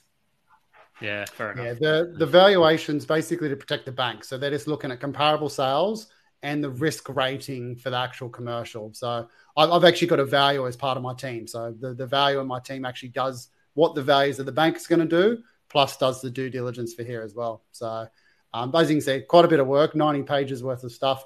And that's not even including like the Dropbox that you get. You'll have about a Dropbox with about 20 to 30 documents as well that you use to cross check this information. All right. So that's that's one it. of the standard kind of big deals. Um, this one's a bit. I chose this intentionally because it's a little bit more interesting because there's a few moving parts for Nick. So this is this in Devonport in Tasmania. So regional. So the regional property. It's also retail, but there's three retails as part of it. So oh. let's see if I can get the summary for it. Um, three towers, um, decent leases, but obviously the issues that's going to be for Nick is it's regional. Um, there, there's multiple tenancies as well. So how the banks kind of look at that, whether they combine them and things like that. But this is just a you're mitigating the risk by getting the three tenants. So the vacancy periods are probably longer here. It's not like a warehouse where it might be one to three months. These these retails sometimes one to three years vacancy. So you need to really assess the area look at foot traffic, look at road traffic, look at exposure, try to find comparables. That's actually the hard thing because one, two blocks away is completely different foot traffic and a different vibe to the area. So, a bit more of a thumb suck kind of analysis here for vacancy. Uh, but again, you try to do as much as you can. Um, so, there, like I said, deal here. I think we got this for 950. Let me just double check that. Uh, da, da, da. Yeah, 950K. Uh, I think it's about a 5.5% um, yeah, we got 950k, uh, 5.3. Yeah, it's about nine and a half. Uh, sorry, five and a half percent net yield. So obviously, a lease doc's probably not applicable. Um, but I'll get I'll get Nick's thoughts on how he treats multi tenancy for one, and then secondly, regional properties if there's any differences there. So multi tenancies is, is it's fine, no issue. Um, uh, the whoever the agent then uh, would pass on to the buyer's agent and would look at the the WALE, the weighted average lease expiry period, um, and then they they the, the value would mention that in in, in the um, lease. So they'll, they'll take that on, on on on an average as the term um, for a lease doc, um, and for a full doc. Some lenders need on a full doc um, like a 30 year term same type of thing. They they want to. Some lenders, like I was saying before, they'll only do a three align to the um to the term as well, um, purely being on a, a full doc basis at that seventy percent LVR because it wouldn't service um, on a on a seventy percent LVR on a lease doc assessment. Um, and then just to highlight that that bank I mentioned before that does a one million dollar loan, they actually allow at least one minimum. So um, if you're buying property and it's coming to the end of the lease, but there's significant upside of uh, you know increasing the rent or it's under rented and you're going to get an increase, it's actually a good um, value add by using that product. It's a one year lease, 30 year term loan. But yeah. if they do this, you have to workshop it. You'd speak to the bank and, and they, they um, they'll, they'll let you know. We don't have tools as brokers to do a postcode search for commercial like residential. Yeah, so th- this is one point as well, Jeff. Is even though like rates are going up in terms of interest rates, rents are dry- going up dramatically as well. So if you're on a say you bought a longer lease a few years ago on an industrial property, even though you might have had fixed say three percent rental increases on that, now you're getting to the end of the lease term, you might actually be bumping up your rent fifteen to thirty percent. So that can somewhat cancel out the higher interest rates as well. Not completely in all circumstances, but it'll definitely help, especially with some valuations as well. And that's what happened with that Just my example of the property that I mentioned earlier. Like it's gone up 9k. Um, uh, in in two years. So. Yeah, yeah, so that's just uh, one, one of the comments is saying, "Is my is it my just my internet tonight, or is the live interview pausing regularly for us?" So I think it might be your your internet, unfortunately, Nick. I think it, I, I don't. I think Palise is pretty pretty smooth and smooth and uh, silky, and mine mine should be good. But um, yeah, that's okay. Look, this it, it's if, the the audio is still fantastic anyway. If if anyone's got any questions, literally just reach out to me, Nick or Jeff, and ask. Like we're we're all active on social media, so just, just probably Palise or Nick. Yeah, I'll, just, just ask, ask the question in the in the Ozprop forum, tag us in, and we'll answer it there, and that way everyone can see the answer as well. Yeah, love it. But this, this is an interesting one, isn't it? So, what, what was the purchase? Oh, sorry, I missed the purchase price for you nine, nine, nine fifty. So it was nine fifty. So the yield's not the best, but we're getting three medical tenants. So what by medical I mean that's like a, a physio, a massage, and a Pilates studio. So you're getting three in line. So we're slightly lower yield, which most retail typically is, but they're all good tenants on long leases. They've all got three year plus leases. We spoke with all the tenants. They're happy. Business is going well. They want to be there long term. So you're mitigating any kind of vacancy risk by having the three tenants and for a good price as well. Sub sub million, three tenants. Even if you lose a tenant for a year, you're still getting a big portion of the rent come through. So, so, so. Are you are you saying that we that um, if somebody came to you and wanted a seven percent net yield, that you would sort of say that they're chasing the wrong thing? They're chasing cash flow for the wrong reason, or Yes and no. You can definitely buy seven percent yielding properties. Most of the time, they're regional industrial. So you go to like the Rockhamptons and the Townsvilles and things like that.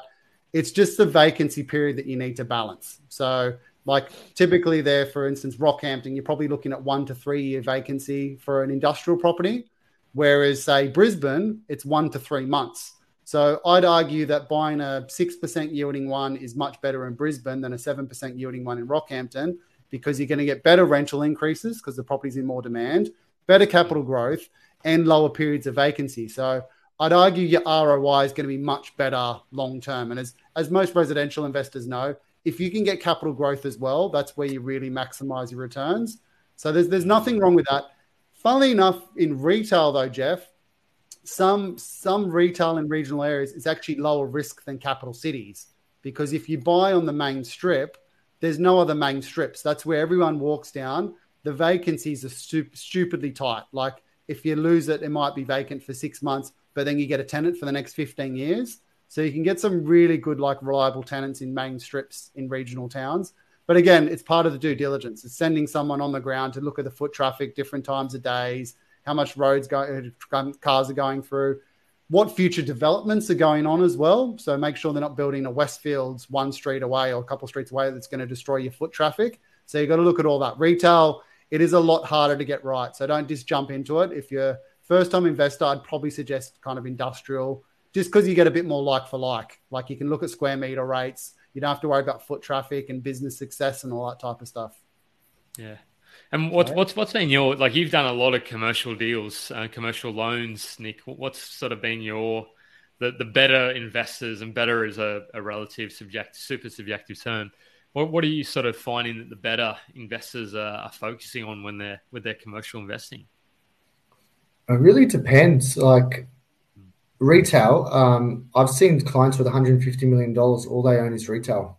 Uh, I've seen a client like a family office. They've got a billion dollars under uh, under um, under management under in assets, pure retail. Um, but the, the like the standard, you know, normal non uh, high net worth like that. Um, I see a lot of um, a lot of industrial. Like like most deals I do are industrial. Banks love it. Yeah, Jeff, a lot of a lot of my clients that own primarily retail, they got started because they owned a retail business initially. So they might have owned a cafe or got a client who owned a baker, or bakery. They've bought that and then they've obviously done really well in business, said, oh, let's buy another retail property instead. And they kind of go down that hole. But again, that's because they generally understand it. So they've, they're, that's their niche. The same as there's people that do duplex developments, people that do boarding houses, people that do renos, people that just buy the stock standard kind of three, four bedroom houses. So find find a bit of a niche as well and become a master at it, at least at the start, and then you can diversify when you've got less risk. Yeah. It's, Before we get onto the, oh, sorry, yeah. It's funny. A lot of like you know, uh, the Greeks and the Italians. They you know they came to Australia in the '60s. They had a fruit shop or a deli or something. Um, I've seen families like that that are worth 150 mil purely by buying just retail and retail and retail for, for 50 years. Um, and you know, it's just that's compounding. Some of them probably don't even know what they're doing in terms of um, they just do property. It's going to go good up, good in time. Um, a lot of them, you know, I've seen the, the, the WALEs and, and, the leases on it. Some of them are pretty average, but they've owned them for 50 years. So that's just the power of the compound, compounding. And, and they just understand, I suppose, the business aspect of it. So they're, they're running and focusing on running a, a successful or managing the successful business rather than, yes, it's, it's sort of ticking over the investment in the background as well but as, as Nick said, Jeff, it's it's compounding. It's long time. If you bought anything 20 years ago, like we're arguing about difference between a five and a half and a seven percent net yield now. You bought something even say 10 years ago and you bought it at seven, eight percent. That's now probably generating about 15 to 20 percent return. And that's that's the main thing. And you get that compound growth. You don't have to be, buy the best buy every time. And I get a lot of people that try to scrimp. And we had this actually discussion this morning where like yeah, everyone worries about 10 grand here and there, but I would much rather buy a better quality asset and pay market price, knowing that I'm always going to have a tenant, going to get capital growth, it's going to go perform really well, as opposed to just chasing that below market value, and that's the only criteria. Yeah, I tell my clients right. I tell my clients right now that we're at a point in time, like they look at a deal and they go, "Oh, it's you know, it's all right," and I said, "Well, we're at a point in time commercial, you know, your three percent, four percent increases every year. Um, you know, you might get a CPI increase like we have now. You might go up, you know, seven percent. Um, you've got to look at it in three, five, ten years. Um, and you know, using a buyer's agent, you pay a fee for it. But you're paying for protection, the due diligence report, the the, the sourcing, and yeah, just the peace of mind. So, you know, paying you know whatever it is for a buyer's agent fee. Um, you know, residential, you're paying a buyer's agent to get you an under market value property, and you know, you, you might pull out equity in, in a year's time and go again. For commercial, you, you are paying for um, the experience and like the, the experts who, who who do this daily. Because I've seen people buy themselves, and I've seen um, valuations coming back not too good, and and other things um, that, that, that yeah and one, one, one point to note as well is you don't have to trust your buyer's agent. Like I, especially with my clients, I give them all the information. Like you can cross check this as much as you want, ask as many questions. If you're not happy, even if the buyer's agent's trying to push you into a deal, being like, buy it, it's a great deal, you can still say no. Like it's your money, it's your you risk. Should, yeah. They're going to give you the information. You need to feel comfortable obviously there's always going to be fear. Like I, I still get scared every time I buy a property thinking, oh, have I cross-checked everything? Have I got everything right? Is this the right property at this right time? Like that's a normal thing. That's what protects you. But you can cross-check all the information. You don't have to trust buyers agents. Yeah, depending on who you speak to, some some people uh, trust buyers agents more than less than others. Um, but yeah, anyway, let's. Uh, this is an interesting one how do you do due diligence on a new talent tenant with a good work history starting their own business? Is that too much and wants to lease your property? Is that too much of a risk for Leasy, or what? What do you? And uh, well, about, we'll, we'll, go we'll go through this one, and then I'll come back and jump into the chat, and we'll go through that. That way, we're kind of done. Okay. We can answer for, for, for your questions in people. Like make them hard because I, I want to see. Please, too. His hair's too neat. It needs to be. yeah, needs to make him sweat. Even even and Nick, give give Nick some easy questions. Yeah. All right. So I've cho- chosen this one. It's just a little stock standard warehouse. So as opposed to the the big bopper that we showed you before, this is just a little 490k. So sub sub half mil. Just another little tick the box type warehouse WA in Forrestdale. So southern parts of Perth. There it is. There. It's just big roller door. Fits the bill. Got still got the office space and the mezzanine inside. Uh, I think we got about a six percent net yield. I can't remember from memory. Uh, yeah, about a six percent yield. So 29 grand rent, bought it for 490. Um, so what I want to show Nick for this and and the views, when people say commercials unaffordable, you can buy affordable commercial. You can buy these little kind of cheap ones that tick along. The negative with the smaller ones is don't expect to buy a half mil property with five by five year leases. Like most of the time, the tenant's going to be a slightly smaller one, probably more volatile as well. So what I mean by that is because most small businesses go one or two ways, they're either going to grow and outgrow the space or they're going to close up shop. So you, you probably expect on something like this to get a new tenant every five, six years. But the vacancy rates in these regions are quite small. Like I said, one to three months, you get a new tenant. So every five to 10 years, you might get a new tenant, have a few months vacancy. It'll still tick along, still have the rental increases. Um, basically, hopefully get the capital growth as well. Not guaranteed, but hopefully get it. Um, yeah, just just a nice little set and forget warehouse. Good for like a little self managed super fund because it's slightly new, got some good depreciation. Just box type one. What are, you, what are your thoughts on uh, while, we're, while we're talking Perth, Lizzie? What are your thoughts on commercial property over in Perth at that sort of sub a million? Where if, if the economy sort of I won't say we'll take a nosedive, over there. But what, what are you have you sort of seen? Because you've been buying commercial property for what ten years now? Eh? What how long have you been buying it for? Yeah, oh, personally, yeah, ten years. Professionally, seven years. Because um, what, what are you sort of, were you buying these properties over in Perth back in sort of what, 2015, 2016? And what are you? Yeah, the, the, the, we've probably been heavily investing there, like Brisbane, uh, Perth, Adelaide, Canberra for quite some time because the yields have always been kind of poorer in Sydney and Melbourne. Um, however, when I say poorer, like five years ago, you could get a really good commercial property in Sydney for five, five and a half percent. But we were buying at seven, seven and a half percent in those areas. So it made more sense financially there. That'll that'll slowly shift. What will happen is the prices will keep growing till the yields kind of not as attractive anymore. And then the rents will keep growing in Sydney and Melbourne, and those yields will come back from three to four percent up to the kind of five, five and a half, and then it'll go again. Same thing as residential. We see the cycles, we go from there. I still think there's some room to grow in those markets because we are seeing rental increases quite dramatically. Ideal situation for me we see 20, 30% rental increases over the next few years because of the demand. Vacancy rates all time low, still dropping. Again, this is this is ideal situation. I'll give you the, the devil's advocate answer in a sec. Interest rates over the next few years stabilize or come down. And then that's where you'll get a high yielding asset because you'll buy something at say six, six and a half percent now in Perth. The rent will go up 20, 30%. The interest rates will come down and that'll end up being a seven, 8% net yielding kind of asset. So that's that's the the crystal ball sugar coated answer. What you've got to be mindful of is if we do see a recession, rents stop or come down, or small businesses start to struggle a little bit, and you're not getting the same tenancy period, which means vacancy rates creep back up and interest rates keep going up. So all of a sudden, you're buying this asset where you're not getting the rental increases, rents might drop, interest repayments become more. You've got to stress test your portfolio to handle that situation as well. Yeah, interesting. I don't think Have you, um, that'll do.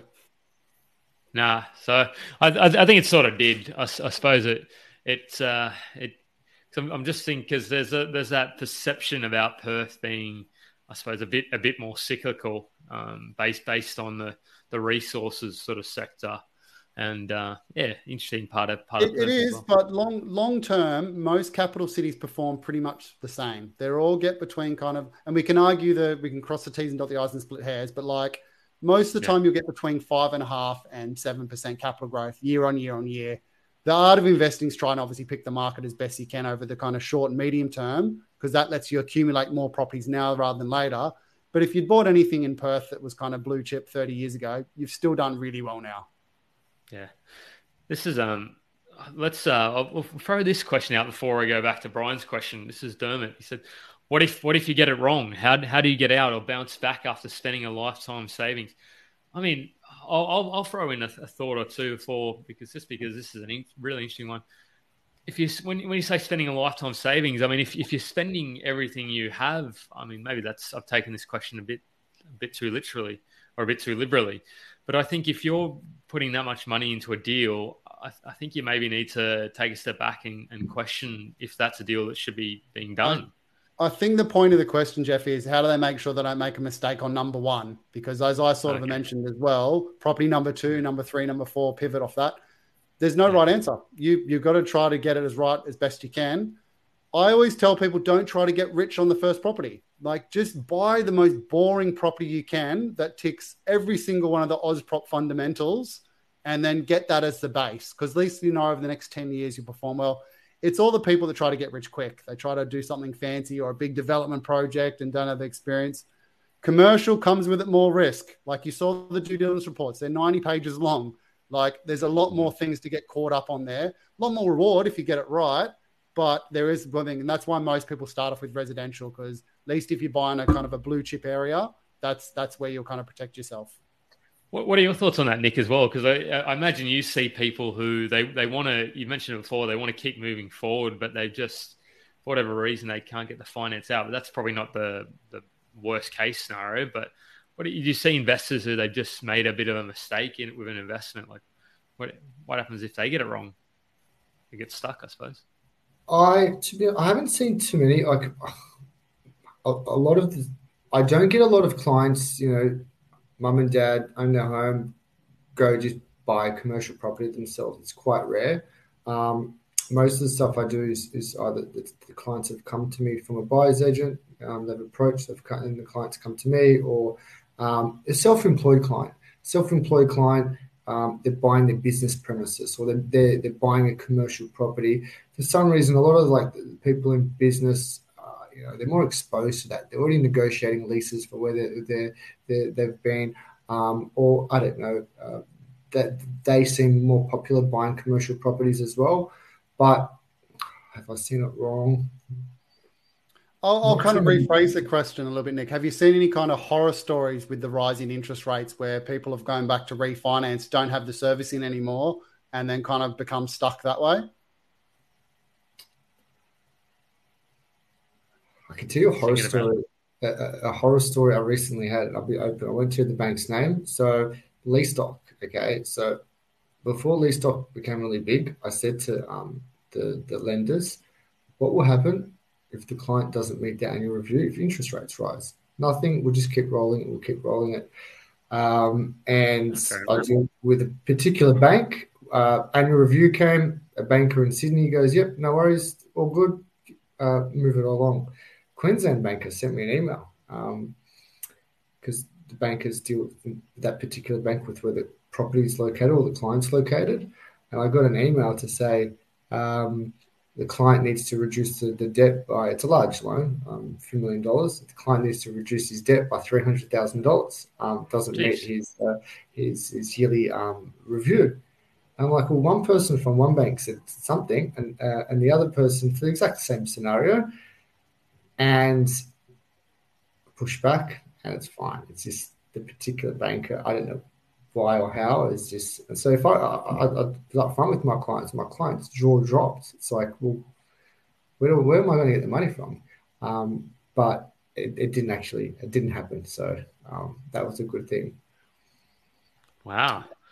Imagine getting imagine getting that call like that would I just feel like what are we, what are we what are we doing here because what if if you if you don't reduce that then they I suppose they can put you into default is that what they, they would do or they would sort of commence proceedings or something uh, we're in unknown territory and that's what I've always identified with the banks what we do in the in these events before putting a client into a loan. They're all saying, no, we'll just move it along, we'll move along. And they did. And at the end of it, they did. But I don't know. This email, like, I was like, wow, but it's fine. It's no issue. Probably but, spit, um, spit, your coffee out. You get that email. You're like, oh, geez, okay, yeah. I'll just uh, go back to bed on that day. For, and that lender's not in the market. That lender's not in the market anymore in lease doc. They went too hard, um, and then they're just yeah. they're not lending too much at the moment. So yeah, uh, I don't use them. Um, so don't worry, any listeners who want to do lease doc, um, they're, they're they're not in the cards at the moment.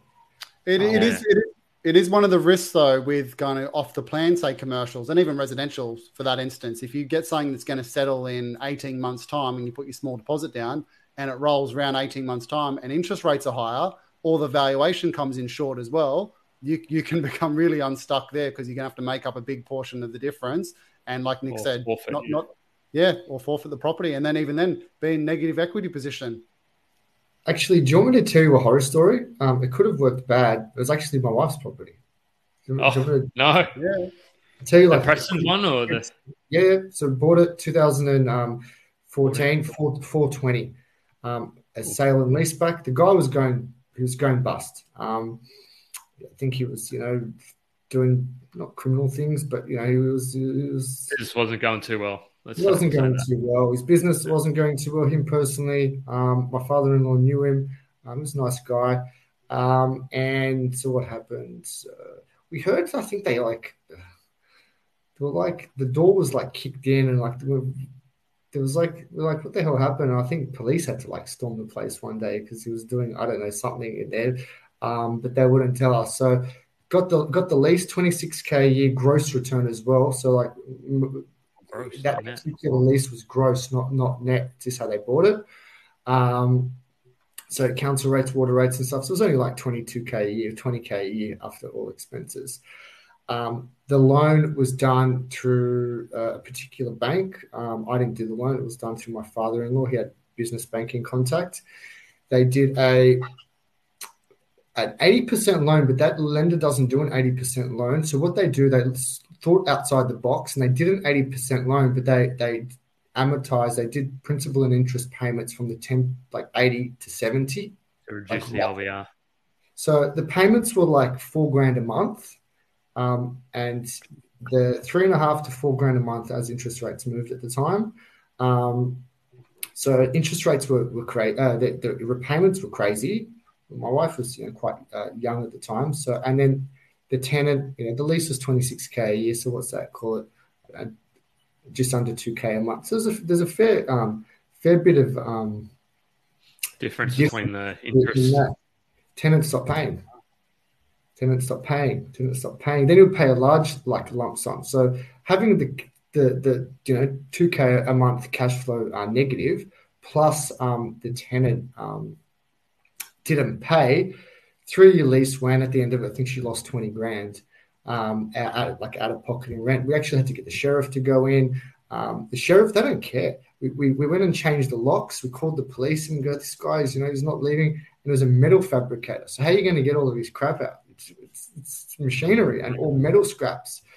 We went in, um, Buster locksmith broke in, changed the lock. He was actually living in there at the time as well we thought we were, you know, we've, we've done it. Um, and it's like he broke back into metal fabricating, knows how to bloody play with metal and open it. Um, we finally got him out. He owed us 20K and put it on the market. Blessing. We, from 26K, we got 48K straight away. The market moved, like it moved really well. That was 2017, 2018. So we held it for four years that property now is worth 1.3, 1.4 million dollars, I reckon, getting 52k gross. So take out expenses. So a bad experience um, turned into really good property. But you know, if you didn't have the cash to, to hold over that period of time, mm. stuck. Um, and we did lose other opportunities, like with the, the negative cash flow. We didn't actually buy many properties for, for, for a couple. We didn't do anything for a couple of years um, just because of that fact. But it turned around. Not every property that could be like that forever. So yeah, well, and so- we refinance, so the repayments went from four k a month to like fifteen hundred bucks a month. So the rental just skyrocketed, and then the repayments dropped. So the positive cash was like too much cash. The tax position was actually um, was not good there. oh, you poor, you poor thing, Nick. not a not a bad problem to have, I think. Um, yeah, it's, it's, it's interesting because there could even be people with the other with the other sort of at, at the moment who've bought sort of 2020 when when rates were went went all the way down to what commercial rates were still sort of mid mid twos and and they bought sort of properties maybe they paid a little bit too much or whatever they went their cap rate was too low and and next minute interest rates go up and and the business doesn't go so well or, or whatever then the property's not worth as much. So um, yeah, it's just interesting to sort of see. I mean, yeah, did debunk if I've got that incorrect, easy, but uh, it's kind of just yeah, could, can go the other way. It's it's no different to residential. You just got to set your buffers. The the buffer for commercial is obviously the no rent coming in, whereas residential that can still happen, but most of the time you're gonna have a tenant within a week or two. Whereas residential, probably more the maintenance and the mortgage that you need to worry about as a buffer. If the roof collapses and you're up for 15, 20 grand, you've got to fix that. Or if interest yeah. rates go up. So there is slightly different things you've got to kind of risk mitigate. Yeah. I, I, I wanted to get. I've got a, a, pretty messy story as well, but um, oh, he bought stories, man. Here we go. He bought a. So I didn't do the loan. Um, he came to me after this situation, but he bought a, a gym. Let's call it in Queensland. Um, it was a couple mil. Like it was pretty expensive. Um, seventy percent LVR Uh, I think there, he thinks there may have been some funny business between the agent and the tenant, may have uh, prepared for this. So settles, tenant leaves. It's a gym, um, fully like not purpose built gym, but it's a gym and it's a retail gym. It's not like an industrial gym. Um, the tenant, yeah, no tenant for, for six months. It's got a new tenant now. Um, had to put in, in like interest rates started to skyrocket with no rent. Um, maybe it was 12 months with no tenant, and then he got a new tenant, um, and the the you've got to do incentive uh, period for this type of property. Um, so they have rent free incentives, and the client has the tenant, the new tenant, a, a new gym, and so he's, he's taken a, a, punt on the new gym, um, and I don't think they've even opened yet. So um, yeah, so that's uh, uh, yeah. I'd, I'd, be I'd be reluctant to. I'm not saying gyms all the time are bad, but I just I just think like you just see the amount of gyms that are coming out these days, like Anytime Fitness, the Plus Fitness, all these sort of uh, even like yeah, like yeah, yeah. There's just a lot of different franchises coming out, and you just think, isn't there a bit of a saturation? Not not all of them. It depends on the area, but yeah. What are your thoughts on gyms? Just quickly, please. We'll, we'll start to wrap it up, everyone. Yeah, the it, it, just depends. It's case by case. They they are higher risk and they're more volatile businesses. Following on from Nick's, actually, we we looked at one actually on the Sunshine Coast previously where they wouldn't sign the next lease, but they said they were going to sign the next lease. So even wrote a letter of intent, being like, "We're going to hmm. sign it. Please sign." Had all brand new equipment still in the boxes in the gym, being like, "Yep, we're about to do a big renovation. We're going to get that sorted, then sign a new lease." And something wasn't quite right. And then we saw like three months later, we didn't go ahead with the deal they they were moved out. They were just basically trying to lie to us to, to get the best price. Like Nick said, they probably had an affiliation with the seller somehow and was just promising saying, "Oh yeah, we'll stay on," but there was no guarantees, no bonds. The lease wasn't there, but I could see he could come unstuck. Good thing is in that area, filled in a few months, Sunshine Coast is a really hot spot for for retail at the moment, retail industrial. So not not the end of the world if you had bought that property. But that's also why I always focus on the low vacancy rate regions. Like the the tighter the market, the the less risk there is, even if the tenant's not great. This this one from Michael Shah. He said uh, you'll be chatting tomorrow night, apparently. Um, so he said any guidelines for negotiating rent free period, fit out, etc. Guessing very different for retail versus industrial. Yeah, what are your thoughts on on that? Yeah, so best thing to do is never reduce rent. Always give a rent free period if you can, because obviously commercials get valued on the net yield and the cap rate of the area. So you don't want to reduce it by 10% and have a lower rent. The, Nick might be able to answer some ways that that might actually add benefits for if you can still get the loan over the line, but always do the rent free period. It's it's a case by case. Like if you retail, definitely it's you're going to give them a rent free period if they're coming in doing a big expensive fit out because the likelihood that new business have the cost to actually be able to do the fit out plus pay the rent plus start getting the clients in to make income is pretty slim. But the good thing is, if they're spending 200, 300 grand fitting it out, they're not planning on leaving anytime soon. So the, the the the premise of that property is the success of the business. So you'll normally, if you want a guideline, typically kind of three, four months rents a, a normal fair one for a retail. Industrial, pretty much never, unless they're going to build you a mezzanine area or something like that, because it's just some pallet racks. So they can come in and out within the day with some forklifts and dismantle that and come in. So there shouldn't be any real business interruption for them. Yeah, there we go. Any any thoughts to add on, on that one? Um, just with the lenders, some I've done a few lately with an incentive period. So the valuation will stack up usually as as as, as the, the, the annual rent, um, which is good. So you don't tank the valuation, but the um, the lender may they may do an assessment and only use uh, the net rent of that particular year f- for the assessment. But for example, if it's three month rent free period, you start the application now. By the time you order the valuation, you, you sit around, you, you actually then submit the application. If you just you just wait a little bit, and so as as the um, the rent free period is over, the rent, that's more of a refinance or existing property. Um, yeah. But it just it's case by case. Every lender, you're dealing with commercial, you're dealing with a credit manager who has really got the right to, to, to do anything they want. Like they can bend the rules and make it better for us, or they could have their own personal opinion. Uh, and that's when we we, we, we, we I like to use the word discretion rather than um, break or bend the rules. Um, like, yeah, um, like, like Nick said as well, it's normally for a refinance. There's not that many properties that come on the market where it's fresh lease, got to give incentive, and you buy it on that day. Like yeah. so, it, it's normally a refinance period. Yeah, yeah. No, in a um, refinance, you just you just yeah you just sit around for a bit. Your order valuation takes a few weeks, and by the time it settles, it's probably at the the paying period, so it's it's fine. Yeah.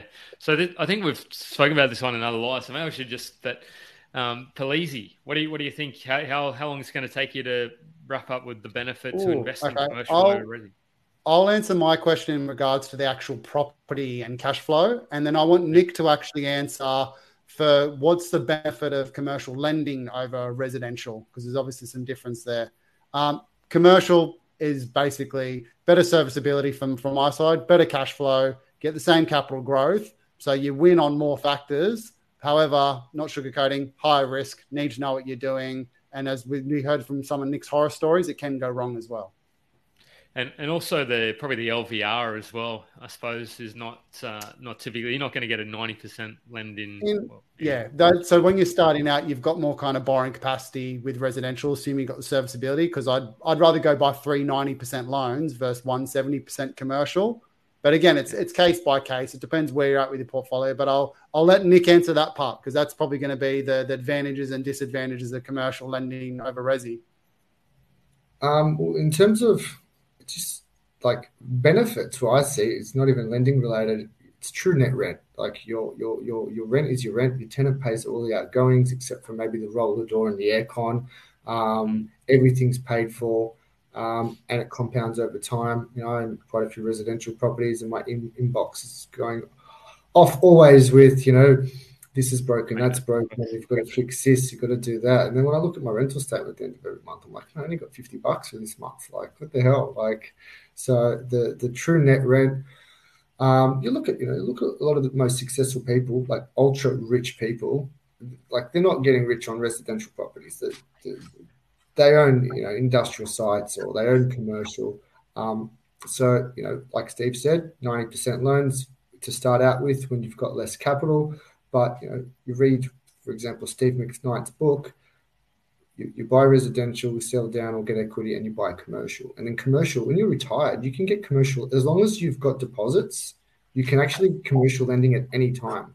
You can be 100 years old and go do a lease doc. There's there's there's no issue. So um, the flexibility of commercial lending, if you're the right client, like if you've got 50k, it's pretty difficult. But if you've sold your business, sold down some properties, and you want to just really oh, build a portfolio, you can if, definitely um, you can definitely um, yeah, keep going.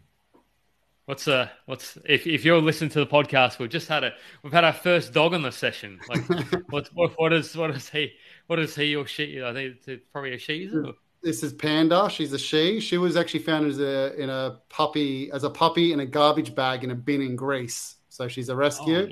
Oh, um, I, I dog sit on Wednesdays and Thursdays over here for some friends. Oh, yeah, she looks she looks very sweet, Panda. Like, yeah, I reckon she's got a, she's got some wisdom on commercial property. Looks like she's got. A... she has heard so many conversations on commercial. It's ridiculous. Yeah, there we are. We are live people. Um, yeah, that's sorry to interrupt, but I just I got a little distracted by the by the dog, the, the fluffy object. Yeah. So this this is an interesting one because we might finish off on this. If somebody's got a really burning question, drop it in. But what what sort of discount typically do you? I mean, it, of course, it depends on the the asset type, easy. But let's just say stock standard warehouse. What's in, in a fairly standard area? What what do you what would you discount would you typically want? I I really like this question. So if you go back to the start, Nick was actually saying in some areas the price is higher for a vacant property because a business ah, wants to come in and move into it. But again, yeah. depends on what what area you're buying in, whether it's investor focused or kind of own occupier. The big thing to point out when you're buying a vacant property is you need a much much bigger kind of cash deposit because you've got the deposit. I don't think you can get many 80% loans, can you, Nick? It's normally 70% as a minimum. Then you've got you can get an 80% loan, but it's there's no the, the one thing I've got to point out: vacant properties. No major bank will take any estimated rental or rental appraisal or a valuer's rental estimate If there's no rental income, there's no rental income used for serviceability. Some of the second tier lenders, when you get to your, your, those lenders, you can, but you're paying nine percent. You're not paying six. Yeah. So, so with the question, like that's the first thing is you need serviceability for it. For one, you're going to have GST on the purchase as well. So there's another ten percent in addition to your deposit. So there's a lot no of cash going. to get back. You can get the GST back though. So if it is an investor and and you want to put a tenant in there, you'll get that back on your first BAS statement, etc. But there's a lot of cash to put in the game. Some areas, I'll agree, you can get a five, maybe a ten percent discount if you can, but you're going to need a spare few hundred grand to kind of get into that deal anyway. Yeah, because I suppose if, if I'm the if I'm the person owner of this commercial property, I'm like, well, yes, I might give you a bit of a discount, but if they don't need to sell, then I mean, I suppose the not the ideal, but the the easiest situation as a buyer is if if there's a fifty percent or sixty percent LVR. Like, whereas if if the owner of the property doesn't have any loan on it, then there's not really that much motivation for them to sell it, even if it is vacant. It's not so much the motivation of if they're selling; it's just what the market's dictating. They're they're going to get the price. I know people have got all these little sleazy tactics of, oh, I'm going to get off market, this, that the market's the market. The sellers aren't idiots anymore. They're going to look at at least one or two comparisons, and you're going to pay dictating based on the market. Yeah, I think I think the the beauty with I mean a lot of buyers don't just talk about sort of getting cheap off markets, but I think the beauty in in a really hot market with an off with an off market opportunity, it's more about if it goes to market, it will sell for a lot more than what um, what it what you can potentially pick it up for. So you're not if you pay a fair price for it, but compared to what it might go for on the open market. So you, you, you still have to pay a good price for it, but it just means you're not paying 20, 30, 50, 100,000, whatever it is above what, what it would have sold for. Most, most of buyers agents that are buying below market value, they're they're buying in a softer market. That's why they're getting below market value. Good luck trying to in a hot market to get below market value you might think it's below market value, but unless you've got a dodgy relationship with the selling agent, why would they sell it to you below market value? There needs to be something wrong with the property, or you just the kind of you just get it at a good time, good time of the year, good time in the market, and just pick up a good price. A lot yeah. of those um uh, like residential under market value properties with the like the you know like the online valuations the the avms or desktops it's a computer. So it's if if you bought the property and three months later a physical person went into that property, they'll probably value it for what you bought it for because you bought it for that price. But the AVMs and the desktops, I don't know. Sometimes the data could you can just wing and get a good val. Like it's you know you could have the, the, the more average property in the suburb, and then they look at the median, and the median's probably a little bit better than the the, the rust bucket that you bought. Um, so you, you know you adopt that higher higher rent. But I, have done it before, um, yeah. and um, I'm sure that they were under market value, which they were. But like I've seen clients buy properties and the values to come in. It's all desktop, uh, so. And and with with a desktop, from my understanding, um, is that if, if you're above eighty percent, typically the, the lender will will want to send somebody out there anyway.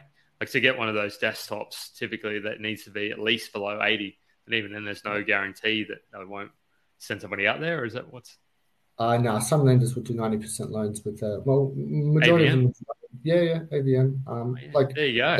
The, the way that AVMs work as well, sometimes it's a range. So if you bought a property for four twenty, um, three months later you said uh, four fifty, it would come back and say customer's estimate accepted. You actually open the valuation, it'll come back at four twenty because it's within a certain percent range they just adopt what the customer's estimate was.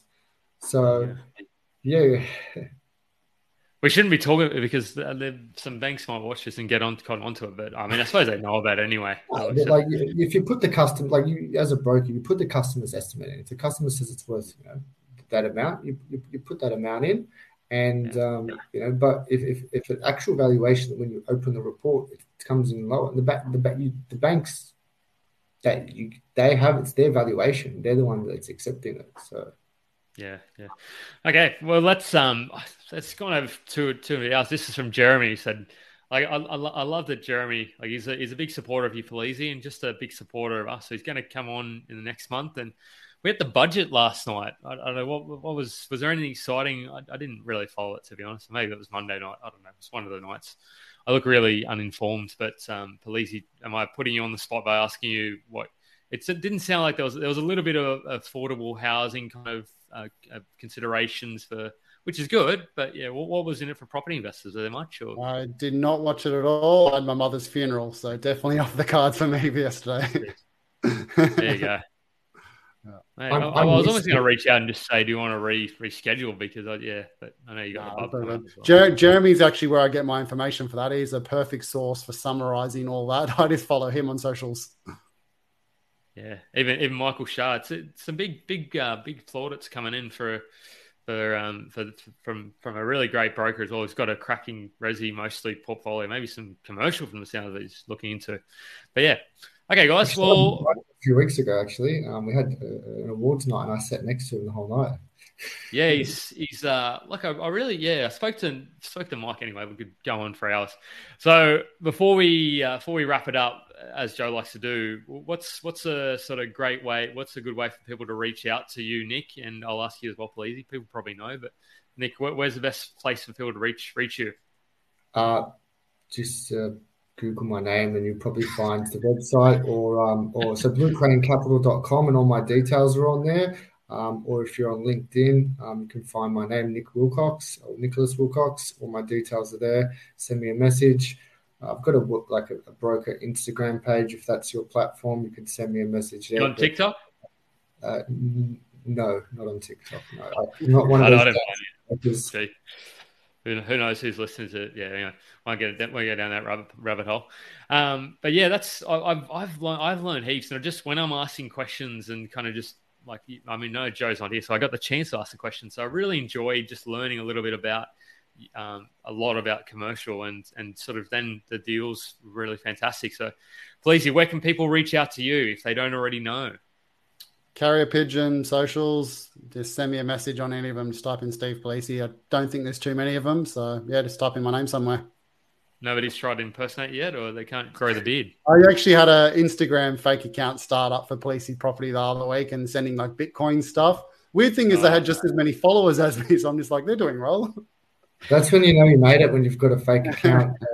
yeah, I uh, saw, I saw a mate saw a mate the other day, and he was saying that he's getting yeah. Anyway, we'll finish it off.